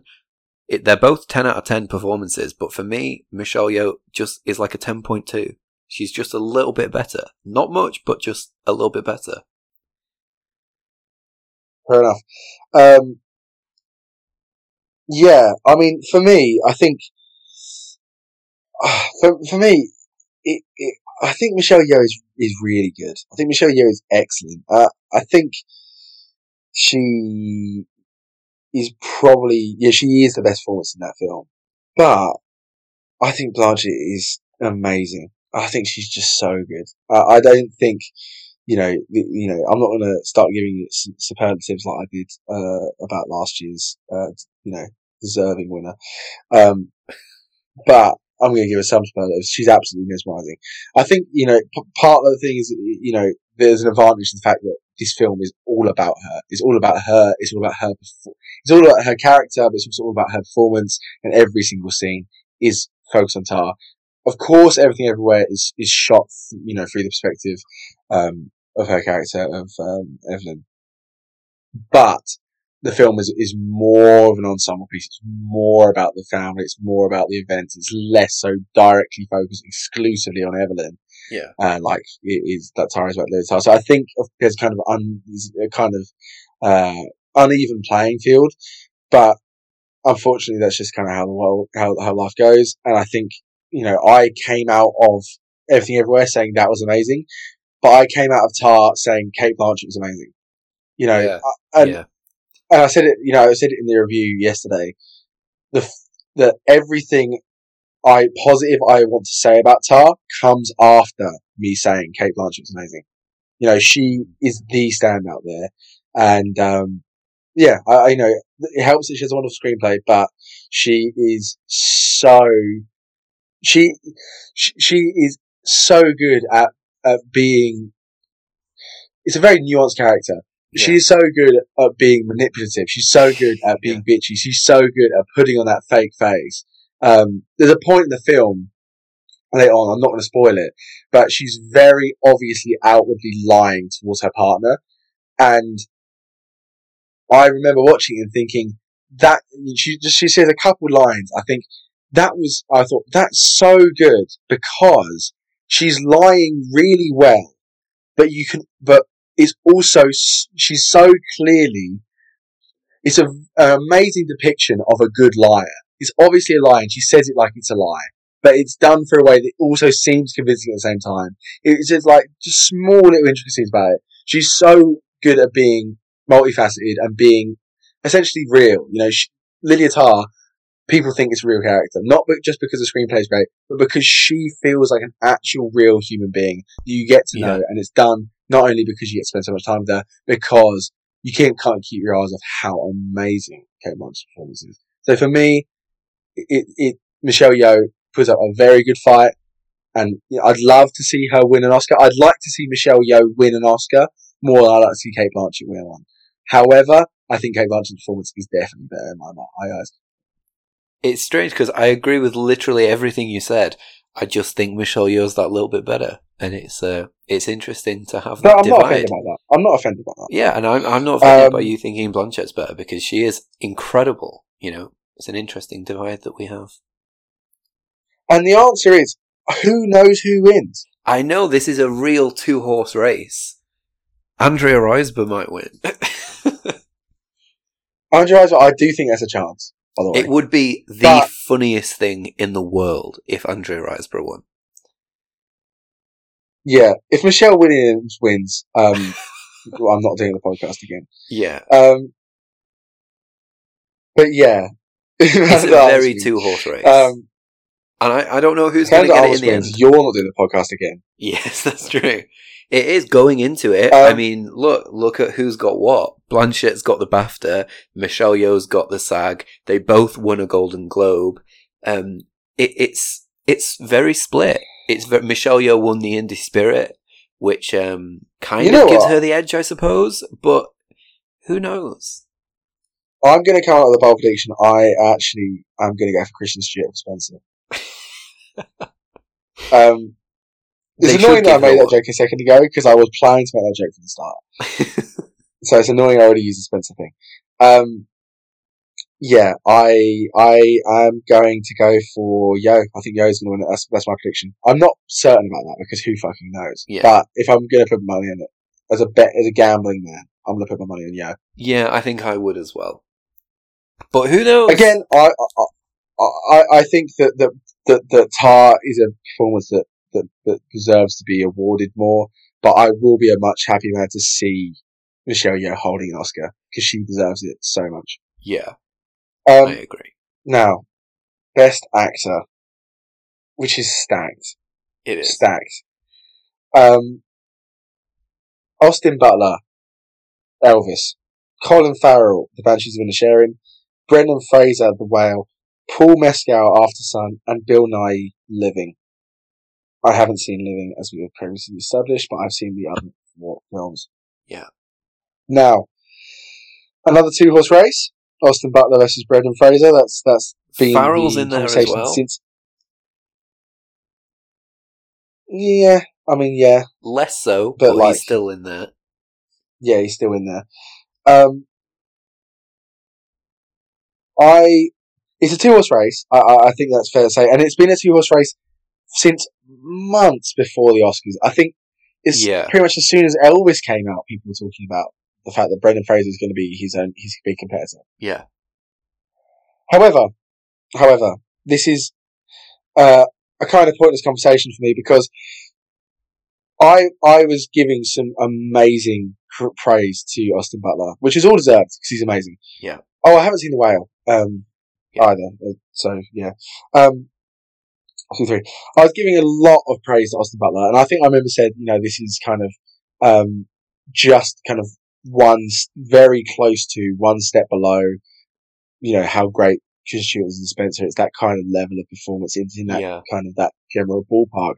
Um, I'm now a few months down the line saying I don't think it's their performance there. I think Paul Mescal is fucking amazing in Aftersun, and though he has no chance and he's not involved in the two horse race, um, I think he he is. My, he would definitely be my vote. I think Paul Mescal, um, you know, it, it's it's a you know he, his character he plays, plays the dad in Aftersun, and the almost all of his dialogue, almost all of his interaction with you know arguably the main character, his daughter, is done in in a very positive, jovial, holiday sense, and it's what he does when he in the, the kind of short cuts, and short scenes to him on his own that don't even have any dialogue that really give you the full story and transform this from like uh, essentially a, a you know you watching an hour and a half holiday compilation to being one of the most emotionally devastating films uh, you're going to see in a long time. Um, I think Paul Mescal. I think Frankie. If, Frank, if Paul Mescal gets nominated, Frankie Corio should also have got nominated. I know I feel that quite strongly. I think that she she. I didn't. I forgot to talk about her earlier. I think she's amazing. I think she deserves it. I'd, I'd like to take Jamie Lee Curtis out realistically, or Angela Bassett out for for her. Um, Yeah. Or arguably even actress. You know, you could make an argument that she's the yeah. um, Take out take Michelle out Williams, Michelle Williams. or Anna yeah, Delmas. yeah, or, yeah. Um, but that being said, in in regards to this conversation, for me, Paul Mescal, um, it's the best performance. Um, I think I think I might go as far as saying it, it's the best performance of the year of anyone. Wow. I Uh, I I agree. I think Paul Mescal is incredible in Aftersun, and I remember saying the same thing about Austin Butler and Elvis as you. We both loved it. Um, it I'm not quite as clear cut as you with preferring Paul Mescal over Austin Butler. I don't know which one I prefer. I think they're both on the same level.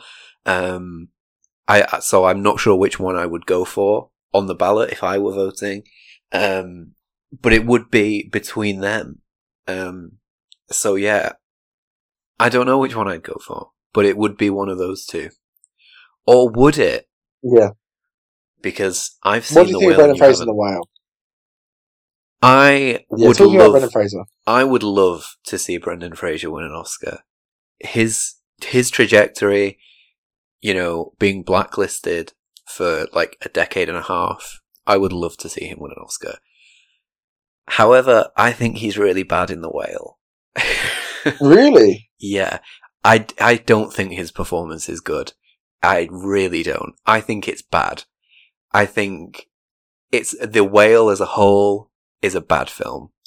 It's overacted by everyone other than Hong Chau. Hong Chau is the only good performance in the whale. Um, Brendan Fraser, it, it's overacted, poorly written. Um, so yeah, I don't like the whale, and I don't think Brendan Fraser deserves to be in this category. But I would love to see him win an Oscar anyway, because I love Brendan Fraser. There, there aren't really many uh, like snubs in in actor that are like realistic. Like obviously, I'd love to see like Kaluuya nominated, but it was never Mm. going to happen. Yeah. Um, we missed. We didn't talk about snubs in actress because, which is, you know, I'm going to quickly go back to it because that is there's true. a couple actually. The there's like three of the biggest snubs. The snub of the actress. Yeah, Danielle Deadwyler not getting nominated for Till, Viola Davis not getting nominated for The Woman King, and Olivia Colman not getting nominated for Empire Light, all of which were in the conversation. I think you might laugh at the last one, but I think, you know, Olivia Colman, the Os- the award, the, the, Os- the Academy love her, yeah. I'm so I wouldn't have been at all surprised, and it, it is quite a strong performance. Um, But yeah, Danielle Deadwyler, I think is the, biggest, the most the biggest talking point. Yeah. you've seen Till. so- I have. It's the snub of the year. Danielle Deadwyler should be in the conversation for winning Best Actress. She is incredible in Till, and it's horrendous that she's not even nominated. Absolutely horrendous. Especially to say that in 95 years of the Oscars, only one black woman has ever won Best Actress. The fact that they didn't even nominate Danielle Deadwyler for this film is disgusting. It's horrific. It's one of the biggest snubs in recent memory. It's the biggest snub I can think of. It's up there with Villeneuve for director. It's shocking that she is not nominated in this. Oh god, I in this remind me of category. the fucking Villeneuve director. It's, it's a Um, travesty that she is not nominated for Best Actress. She should be in the conversation for winning it. yeah, yeah, yeah. I love Viola Davis. I don't think she's the best performance in The Woman King, but I love Yeah. The Woman King and I love Viola Davis. I would like to see her in there, but also I think it's fair that she isn't. Yeah, I think Um, Thuso Mbedu should be nominated for the Woman King. I Personally, agree. Um, anyway, going back to actor. Yeah. Um, so you, you don't think Fraser's very good. no. You do think Butler's very good. It's not as clear cut for you. Again, I feel that Farrell is kind of the, the odd one out here because, you know, I think he is great, but he isn't as good as Mescal. I think he, you know, he is loved, but he hasn't got a chance of winning over the, the, the main two. So he's just kind of in there.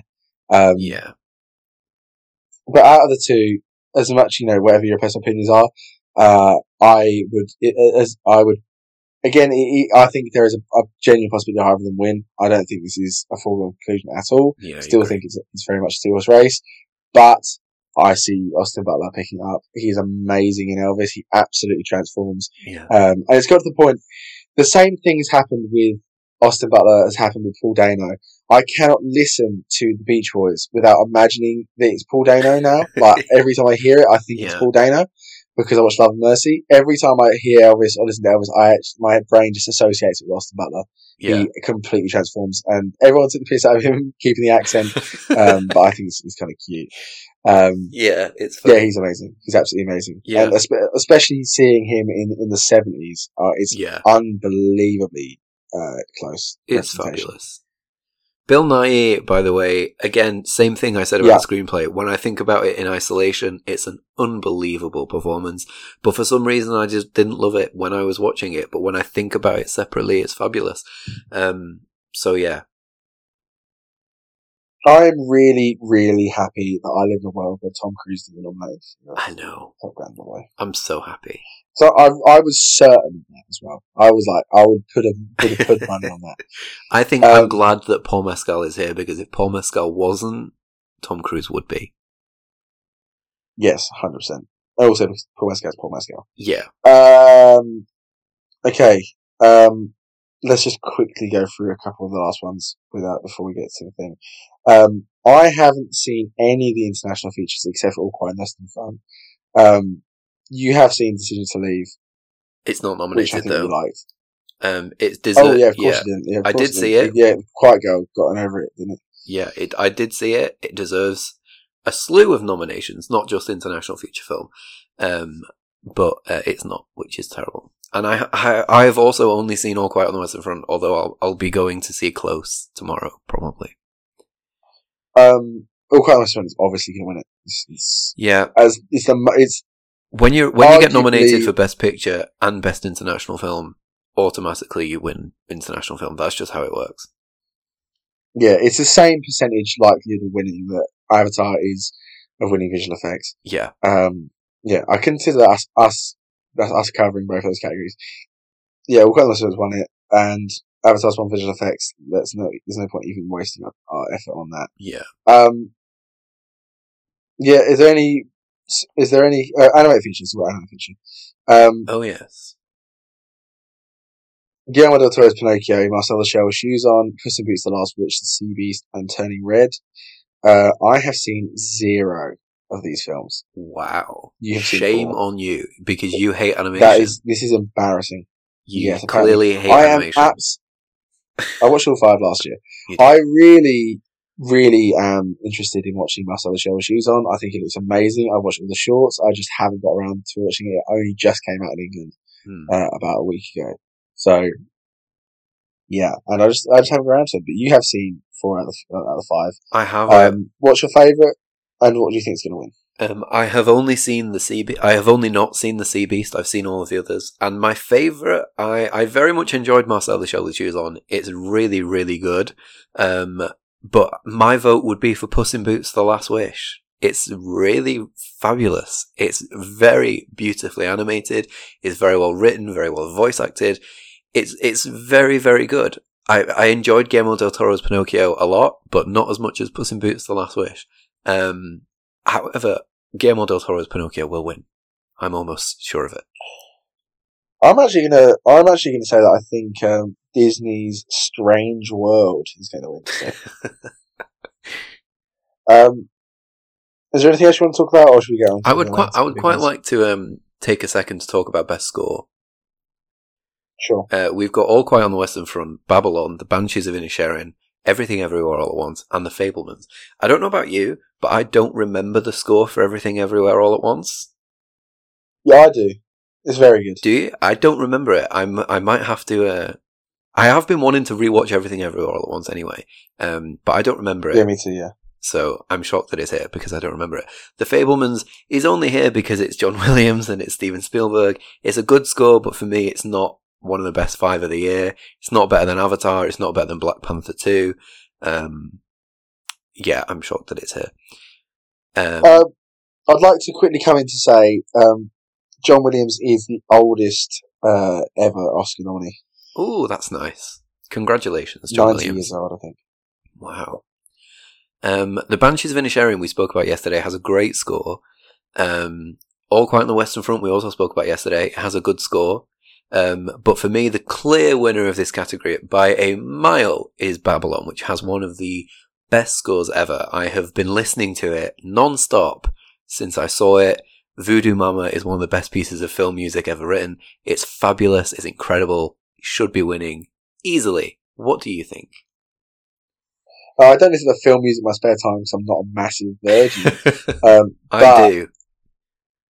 Yeah, I, I do. I think Babylon not only will win, I think it will win, Mm. but also is is the uh, is for me the the clear favorite. Yeah, my, Yeah. my clear favorite. It's it's it's an exceptional score.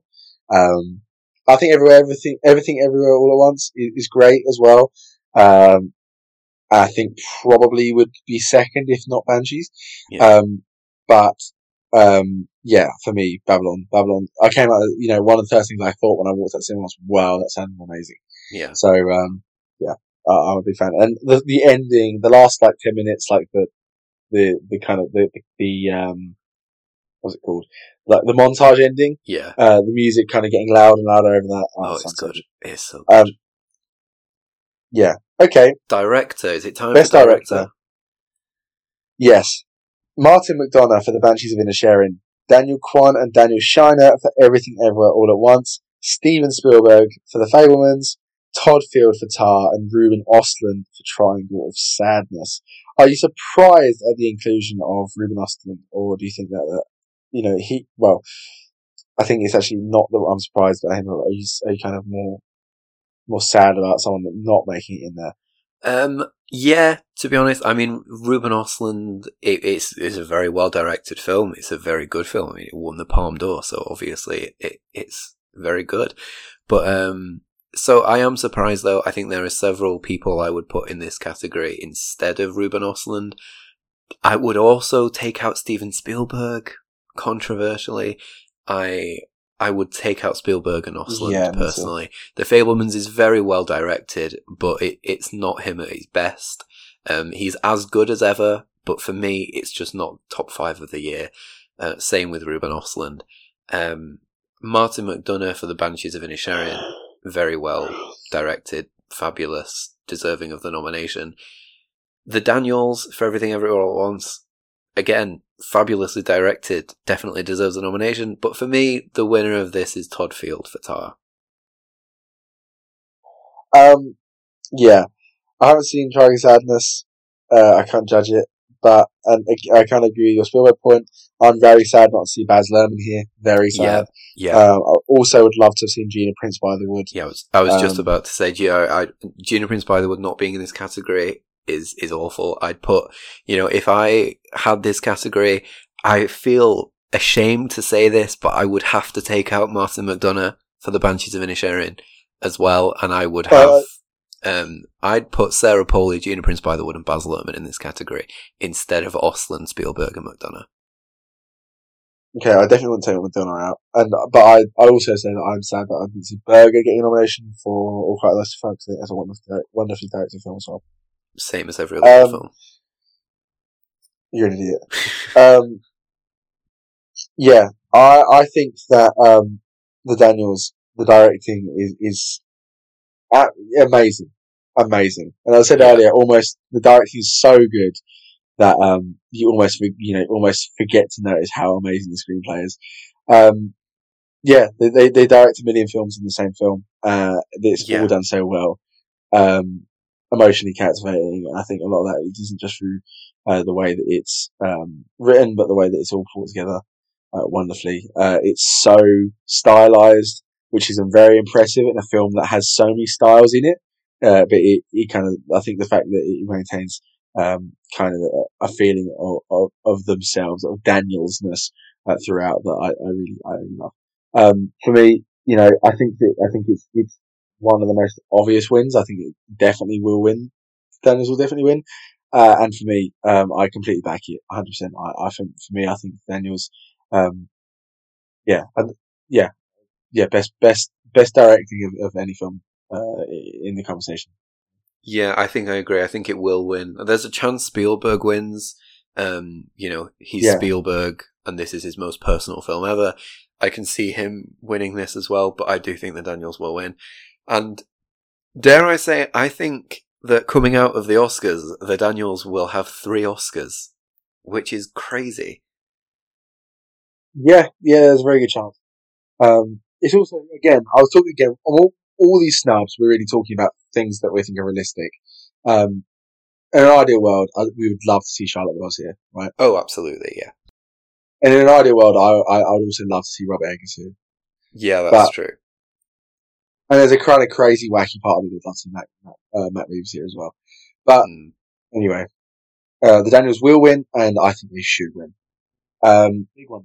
Let's talk about best picture. So this is one of the moments where Sam's mic pretty much cut out. Um, he was just listing the nominees for Best Picture. If you don't know, they are Top Gun Maverick, Women Talking, Everything Everywhere All at Once, The Banshees of Inisherin, Triangle of Sadness, The Fabelmans, All Quiet on the Western Front, Avatar The Way of Water, Elvis, and Tar. Back to Sam. I remember there's a decent amount of, of hype that the RRR might have got into here. Um, we didn't. Um, yes, so I guess the, the biggest surprise that Wales in and the women talk, uh, Wales isn't in the women talking is otherwise. I don't think there's that much um, surprise here. Maybe some people might be shocked at Triangle of Sadness making it in. Yes. Um, I've seen eight of the ten. I haven't seen women talking Triangle of Sadness. I've seen the rest. I've seen um, all of them because I am a real cinephile. I will, by the time the Oscars come around, I will have seen one. Um, That's true. Maybe. Yeah, let's not moan about Top Gun Maverick again, but let's quickly moan about Top Gun Maverick. It's, it's ridiculous. Horrible. Best nomination. How is how is that in the top ten best films of the year? I know. Um, otherwise, I feel like we've almost promoted every single film through our discussion of the individual parts. But what we haven't talked about is Avatar: The Way of Water. Yeah. So does it? You know, it's in the best picture. It's in the best picture uh, nominations. It's, it's, it's here. Um, talking about Avatar, you know, does it deserve to, to have a spot the um, in short, yes, it does. It's it's um, you know, I remember saying during our review, it's not the best film I've ever seen, but it's one of the best experiences I've ever had in the cinema. And I think that the Oscars should be recognizing that. They should be recognizing cinematic experiences um, that are excellent. And I think Avatar: The Way of Water is one of the best. It's you know, it's one of the biggest films ever. Um, it's the third, second, fourth, sec- fourth third biggest film in history. Um, and um, I think it is. It's it, you know, you know, go and listen to our Avatar review, basically. But um, it's it's a film that's impossible to make, and yet it's been made. Um, and I'm shocked that James Cameron wasn't nominated for director. He was for the first one. I'm shocked that he wasn't for this one. Um, but yeah, it absolutely deserves to be here. It's one of the best experiences I've ever had. It's everything that you love about cinema in one three hour epic experience. Um, so yeah, absolutely, it deserves to be here. Do you agree, or do you think it shouldn't be? Uh, I think of all the films that are realistically going to be in the conversation for, for the Oscars, I think it's, it's definitely the top, the top ten. I like, absolutely love Avatar two. I think Yeah. Avatar two was great. I didn't like the original very much. I think the, the second one improved in every single way. Again, experience as you said, amazing. Um, I'm, I'm, you know, I'm, I've watched it twice. You know, I, you know, I happily sat through it.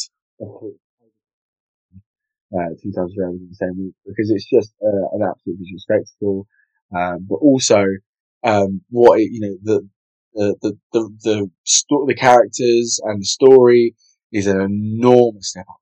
That's all. I think it meant that I wasn't. You know, at some points I felt like I was just watching a kind of demo reel, and I think it really deserves. You know, if you consider it as in- film um, um, yeah.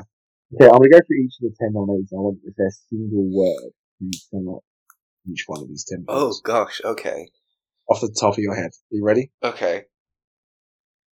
Okay. Everything, everywhere, all at once. Crazy, Elvis. camp, Banshees of Inisherin. funny. Triangle of Sadness. Ooh, um, satirical, Tar. perfect, Women Talking. exceptional, The Fabelmans. okay, All Quiet on the Western Front. similar, Avatar: The Way of Water. epic, And Top Gun Maverick. shit. Let's go. I, could have put money on that, to be. Um, yeah. Okay, let, let's just quickly talk about um, what what what's realistically in this conversation. Yeah. Well, Um, for, for, before we talk about what's realistically in this conversation, what do you want to win? If you had a ballot, want- what would you be picking? Well, I, I think that's that's what I was going to go think because I think that's the harder question. Um, it's really hard. I I I really love. So I'll tell you. I'll tell you the, the, the films that are in the conversation for me. Right. So I think so. The Banshees of Inisherin, Everything Everywhere All at Once, Tar, and Elvis. Yeah. Realistically, I think are the films that I'm going to be I'm going to be thinking about. I loved All Quiet on the Western Front, and I'm actually very happy to see it win. But um, it's not necessarily what I'd go for. Um, it, it's really, really tough. Uh, I think I would go for the Banshees going to of Inisherin. You know, for all the reasons I said earlier about, about the screenplay, Hmm. um, and, and each of the each of the four performances, and it's just so captivating. I think I think if I had to vote, I would go for the Banshees of Inisherin. I think. Fair enough. I, I, I know I know your answer already. It's Tar. it is Tar, but it's not. It's not as clean cut as that. I, I do. I would vote for Tar ultimately, but I would be very, very sad to not be voting for Elvis because I really think Yes. Elvis is fantastic, and I think I'm Yeah, really sad it I won't think win. Elvis is. And I'm Yeah. really sad that I Elvis wouldn't is vote for it as two. well. Yeah, Elvis is my Yeah. number two. Uh, and Everything Everywhere is a very close to as well. I think Everything Everywhere is amazing. I think if I Yeah. rewatched it, I'd love it even more. I think I've forgotten how much I love it to a degree. Yeah, I think I Um, need to rewatch it as well. At the moment, I'd say it's in my top five. I'd probably say Tar, Elvis, um, Avatar, Women Talking, Everything Everywhere. Yeah, I'd probably go Banshees, Elvis, Everything Everywhere, um, Tar, All quite the Western Front. I think my top five. Um, yeah, okay, What is fair winning? enough. Yeah. It's weirdly two years in a row I've decided my favourite for Best Picture on the same day we've done the nominations episode. Because I remember he was down to the wire last year that I was like, Yeah. um, uh, okay, I'm going to say Dune. And, um, yeah, yeah, okay. Um, I, I think realistically what's in the conversation, everything everywhere all at once, yeah, all quiet on the Western Front, and maybe the Banshees of Inisherin. yeah. Is that, is that fair? I will. I would agree with that assessment. Yeah, Uh, I think, you know, again, I think, I think Western Front's an excellent film. And I think the fact that it won a BAFTA kind of puts it in the conversation because you know it, that has to be in the conversation. But I would be very, very surprised to not see Everything Everywhere All at Once win this win this Oscar. To be honest, I agree. I think it will be winning picture. I think it will not only because it's good and it deserves it, but also to pull out a funky stat. We love a stat. Um, it is e- impeccably rare that a film wins screenplay and director, which we are predicting everything everywhere else all at once to do, and then not go on to win picture. Yeah, no, you're right. Um, I think this is a, a very big deal because this shows the importance of the everyman, really. Because everything everywhere had basically exists through word of mouth and just because people absolutely loved it. That's the reason Yeah. why we're talk, you know, talking about it, you know, It's because crazy. it didn't have a big release. It got released on like a few cinemas in America, and everyone was going to see it, and everyone was Yeah. talking how good it was. And then they they just forcefully released it everywhere slowly because they, well, because they had to, because everyone loved it. Mhm. And it's a film that has, it's a film that traditionally, you know, if you on paper you wouldn't expect to have resonated with a really general audience, Yeah. but it's one of the films that that because everyone like, knows like my, my work and stuff. People know that like, I'm into films, right? Yeah. So people will talk to me about films when they see films. That you know, like, what people at work and people like uh, I'm friend, my friends from from secondary school and stuff. Loads of people, loads and loads of people. I think more people have talked to me about that than any other film other than the Batman, Yeah. right? And obviously everyone's gonna see the Batman because it's it's one a superhero film and two it's not Marvel, so you don't have to watch a million films before it. But other than the Batman, I think most people are talking about is everything everyone at once. It really got through on word of mouth. I think it's a really, uh, you know, positive sign for cinema in general that it isn't all dominated by Marvel. It isn't all dominated by just amount of money. I mean, this film did not cost, you know, a, a, a you know, a, uh, this did this didn't cost anything near, eh, you know, not in the same ballpark, not even in the in the same fucking nation as Yeah. any of the you know the big Marvel films, but it looks ten times better than almost any of them. Yeah. Um, it's, it's a really up the uplifting sign in terms of, of the fact that you know these a, a, a, a best picture winning, not only you know a best picture winning film not costing that much is not a big surprise, but one on the scale of this and it's an action sci-fi, you know, that those films that typically attract high budgets. You know, this is a relatively low budget by current industry standards. Yeah. And also again, yeah, it's a really, really uplifting sign in terms of, of the importance of the audience and the fact that, you know, people don't need to be, you know, people aren't just drones led by, by, by the biggest companies in, in cinema, but there's still a place for the opinion of any, of, of the average person. I think the opinions, uh, and, and word of mouth really did, did drag this to, I mean, obviously this is not taking away, it's all, the word of mouth comes from the fact the film's so good. I'm not taking anything away from them. But it's a really good sign, I think. It is. I agree. I am. I am baffled by its nomination. Not now, but if you'd have told me when people were talking about it a year ago that it'd be the front runner for Best Picture, I would be baffled by because it is not the type of film that makes it to the Oscars. It's really not, and I, it's crazy that when it first came out, everyone was saying, "Oh my god, it's incredible! It should be the front runner for best. Picture. It should be winning best picture. It's the best film of the year." And it's it's it's ridden that hype all the way to the Oscars. You know, every single day, it's remained. The hype has stayed. It's never died down. You know, a lot of films come out, like The Northman came out, and everyone said best film of the year easily. The hype died down. It happens with loads of films. Nope came out. Everyone said should be sweeping awards at the Oscars. The hype died down. It didn't get make it. Everything Everywhere All at Once. The hype never died down. It carried it all the way to Oscar Sunday, and it's probably going to win. And it's crazy that it's done that, and it's brilliant that it's done that. And I'm so happy that it's done that because, like you say, it goes to show that it's not, you know, film is not just about either pretentious artsy films that mostly make it to the Oscars, and it's not massive, huge blockbusters that make it to the Oscars. This had a very modest budget. It didn't make a ton at the box office, but it's incredibly popular with everyone who's seen it. Everyone who's seen it loves it, and it, it's amazing that it's made it all this way. and I'm so happy that it's made it all Yeah. this way. Purely, like you say, purely on word of mouth. You know, I mean, it is great. It deserves it on merit, but the reason it's here is word of mouth. Yeah. Um. Yeah. Yeah. I. Uh, yeah. Yeah. I was about to say I agree, but then that'd be me agreeing with myself. Yeah. Um. Uh, realistically, I, I look forward to Monday morning because then I'll be able to think that the the best picture winner is no longer Coda. yes. I, I will be very excited for that. For where we'll, we'll, we'll be able to say the Oscar for Best Picture is not held by Coda.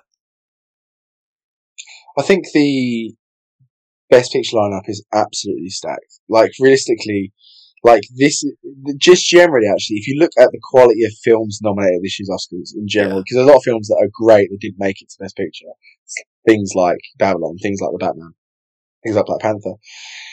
There's some really, I think this has just been an excellent year for films. Again, every type way you look at it, if you're looking at best picture nominees, one of the strongest lineups for a while. Well, not for a while because there's one three years ago, but one of the strongest lineups you could go you could put together. You know, it's an excellent lineup.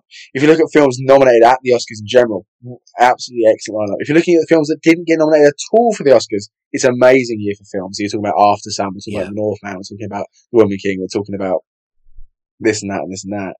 Uh, Nope and and Phantom of the Open and you know yeah. all these great films.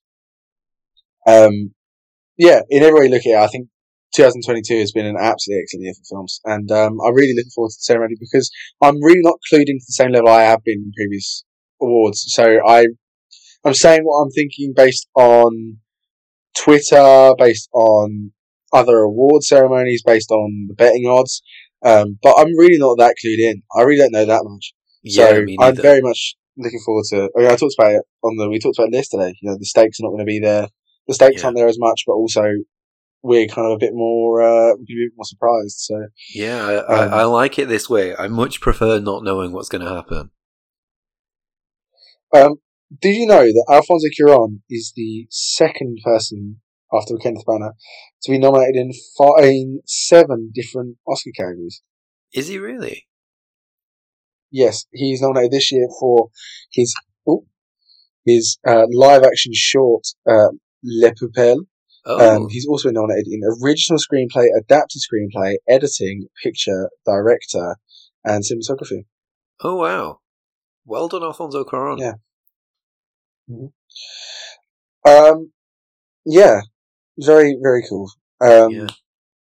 Also, ultimately- one last thing to talk about the Oscars. This year, unlike last year, last year the Oscars made the very controversial and very unpopular decision to present several categories not live.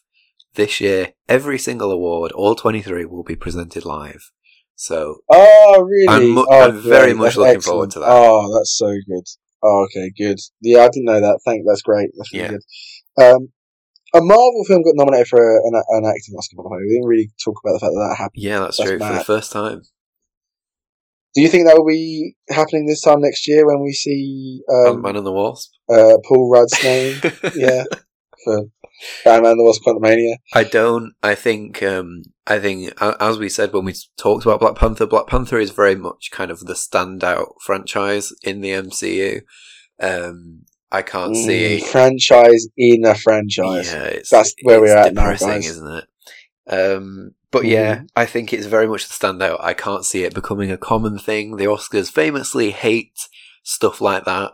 Uh, and I think, really, I think if Angela Bassett wins, it will be a huge thing. But she has a mountain to climb, being thing. being in the uh, being in a comic book movie, being in a Marvel movie, particularly. Yeah, I think Tobey Maguire should have won Best Actor for Spider-Man 2. That's my, that's my opinion. Fair enough. Okay. Um, let's stop waffling. And, Let's stop. And, uh, yeah, and let let the, the listeners tune into the Oscars, which is starting exactly as this podcast ends. Um, Yeah. yeah, I guess we'll, we'll we'll see you on the flip side because we'll be talking. We'll come. We'll be back in in a, in a short while discussing everything that happened this week's ceremony. If there indeed was any more acts, random acts of violence, um, in this year's ceremony, um, hopefully towards Jimmy Kimmel. Actually, I'll be very happy to see him get slapped. I Um, know. Yeah. yeah. Um, yeah, I mean, I, again, by the time you, the next episode comes out, we would have seen more John Travolta in our lives, which is always a good thing. He's, he's presenting something today, but tomorrow, so. Um, yeah, okay, good stuff. I'm excited. I'm excited. I'll, yeah. I'm excited for us to do our annual Oscar watch party as well. Yes, yeah, yeah. It's a bit of a. It's become a bit of a uh, tradition, a, a recurring, a recurring thing, a tradition, exactly. Yeah. Um, yeah, very nice stuff. Catch you on the flippity flip. Okay. Yes. Okay. So, again, normally we do uh, our kind of what's we do next episode. Obviously, what we'll do next episode is the end of that. Um, we haven't got any DCEU news this week, um, which is unfortunate. Um, oh no, we do. There is a piece of DCEU news. Would you like it? Yeah, go for it. James Gunn is directing the Superman film. What? He is directing DC's Superman really? film. Yes. Damn. I really like James Gunn. Yeah. So I'm happy about that. James Gunn is good. The Guardians of the Galaxy films are really good, and the Suicide Squad was really good. So I agree. Big up James Gunn. Um, I don't know why. Um, well, actually, I do know why. It's very sad. The people that hate him, they're really sad, and they call him a paedophile all the time for very, very little. um, Anyway, talking about paedophiles, you can follow Lewis on Twitter at LewisJWR. You can follow the podcast at Now Showing Pod, and you can follow me at Sam Houston. Um, you can follow us on Letterboxd at Sam Houston and Lewis JWR, respectively. Uh, the you can contact the podcast directly at nationalpod at gmail.com.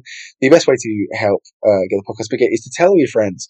But other than that, you can also uh, give us a five star rating on Spotify or Apple Playlist or wherever you listen to this, this podcast. Um, thank you very much for next time. Uh, thank you. Great. Thank you very much for listening and we'll see you next time. Uh, enjoy your, enjoy your Oscars nights, everyone. Bye bye. Bye.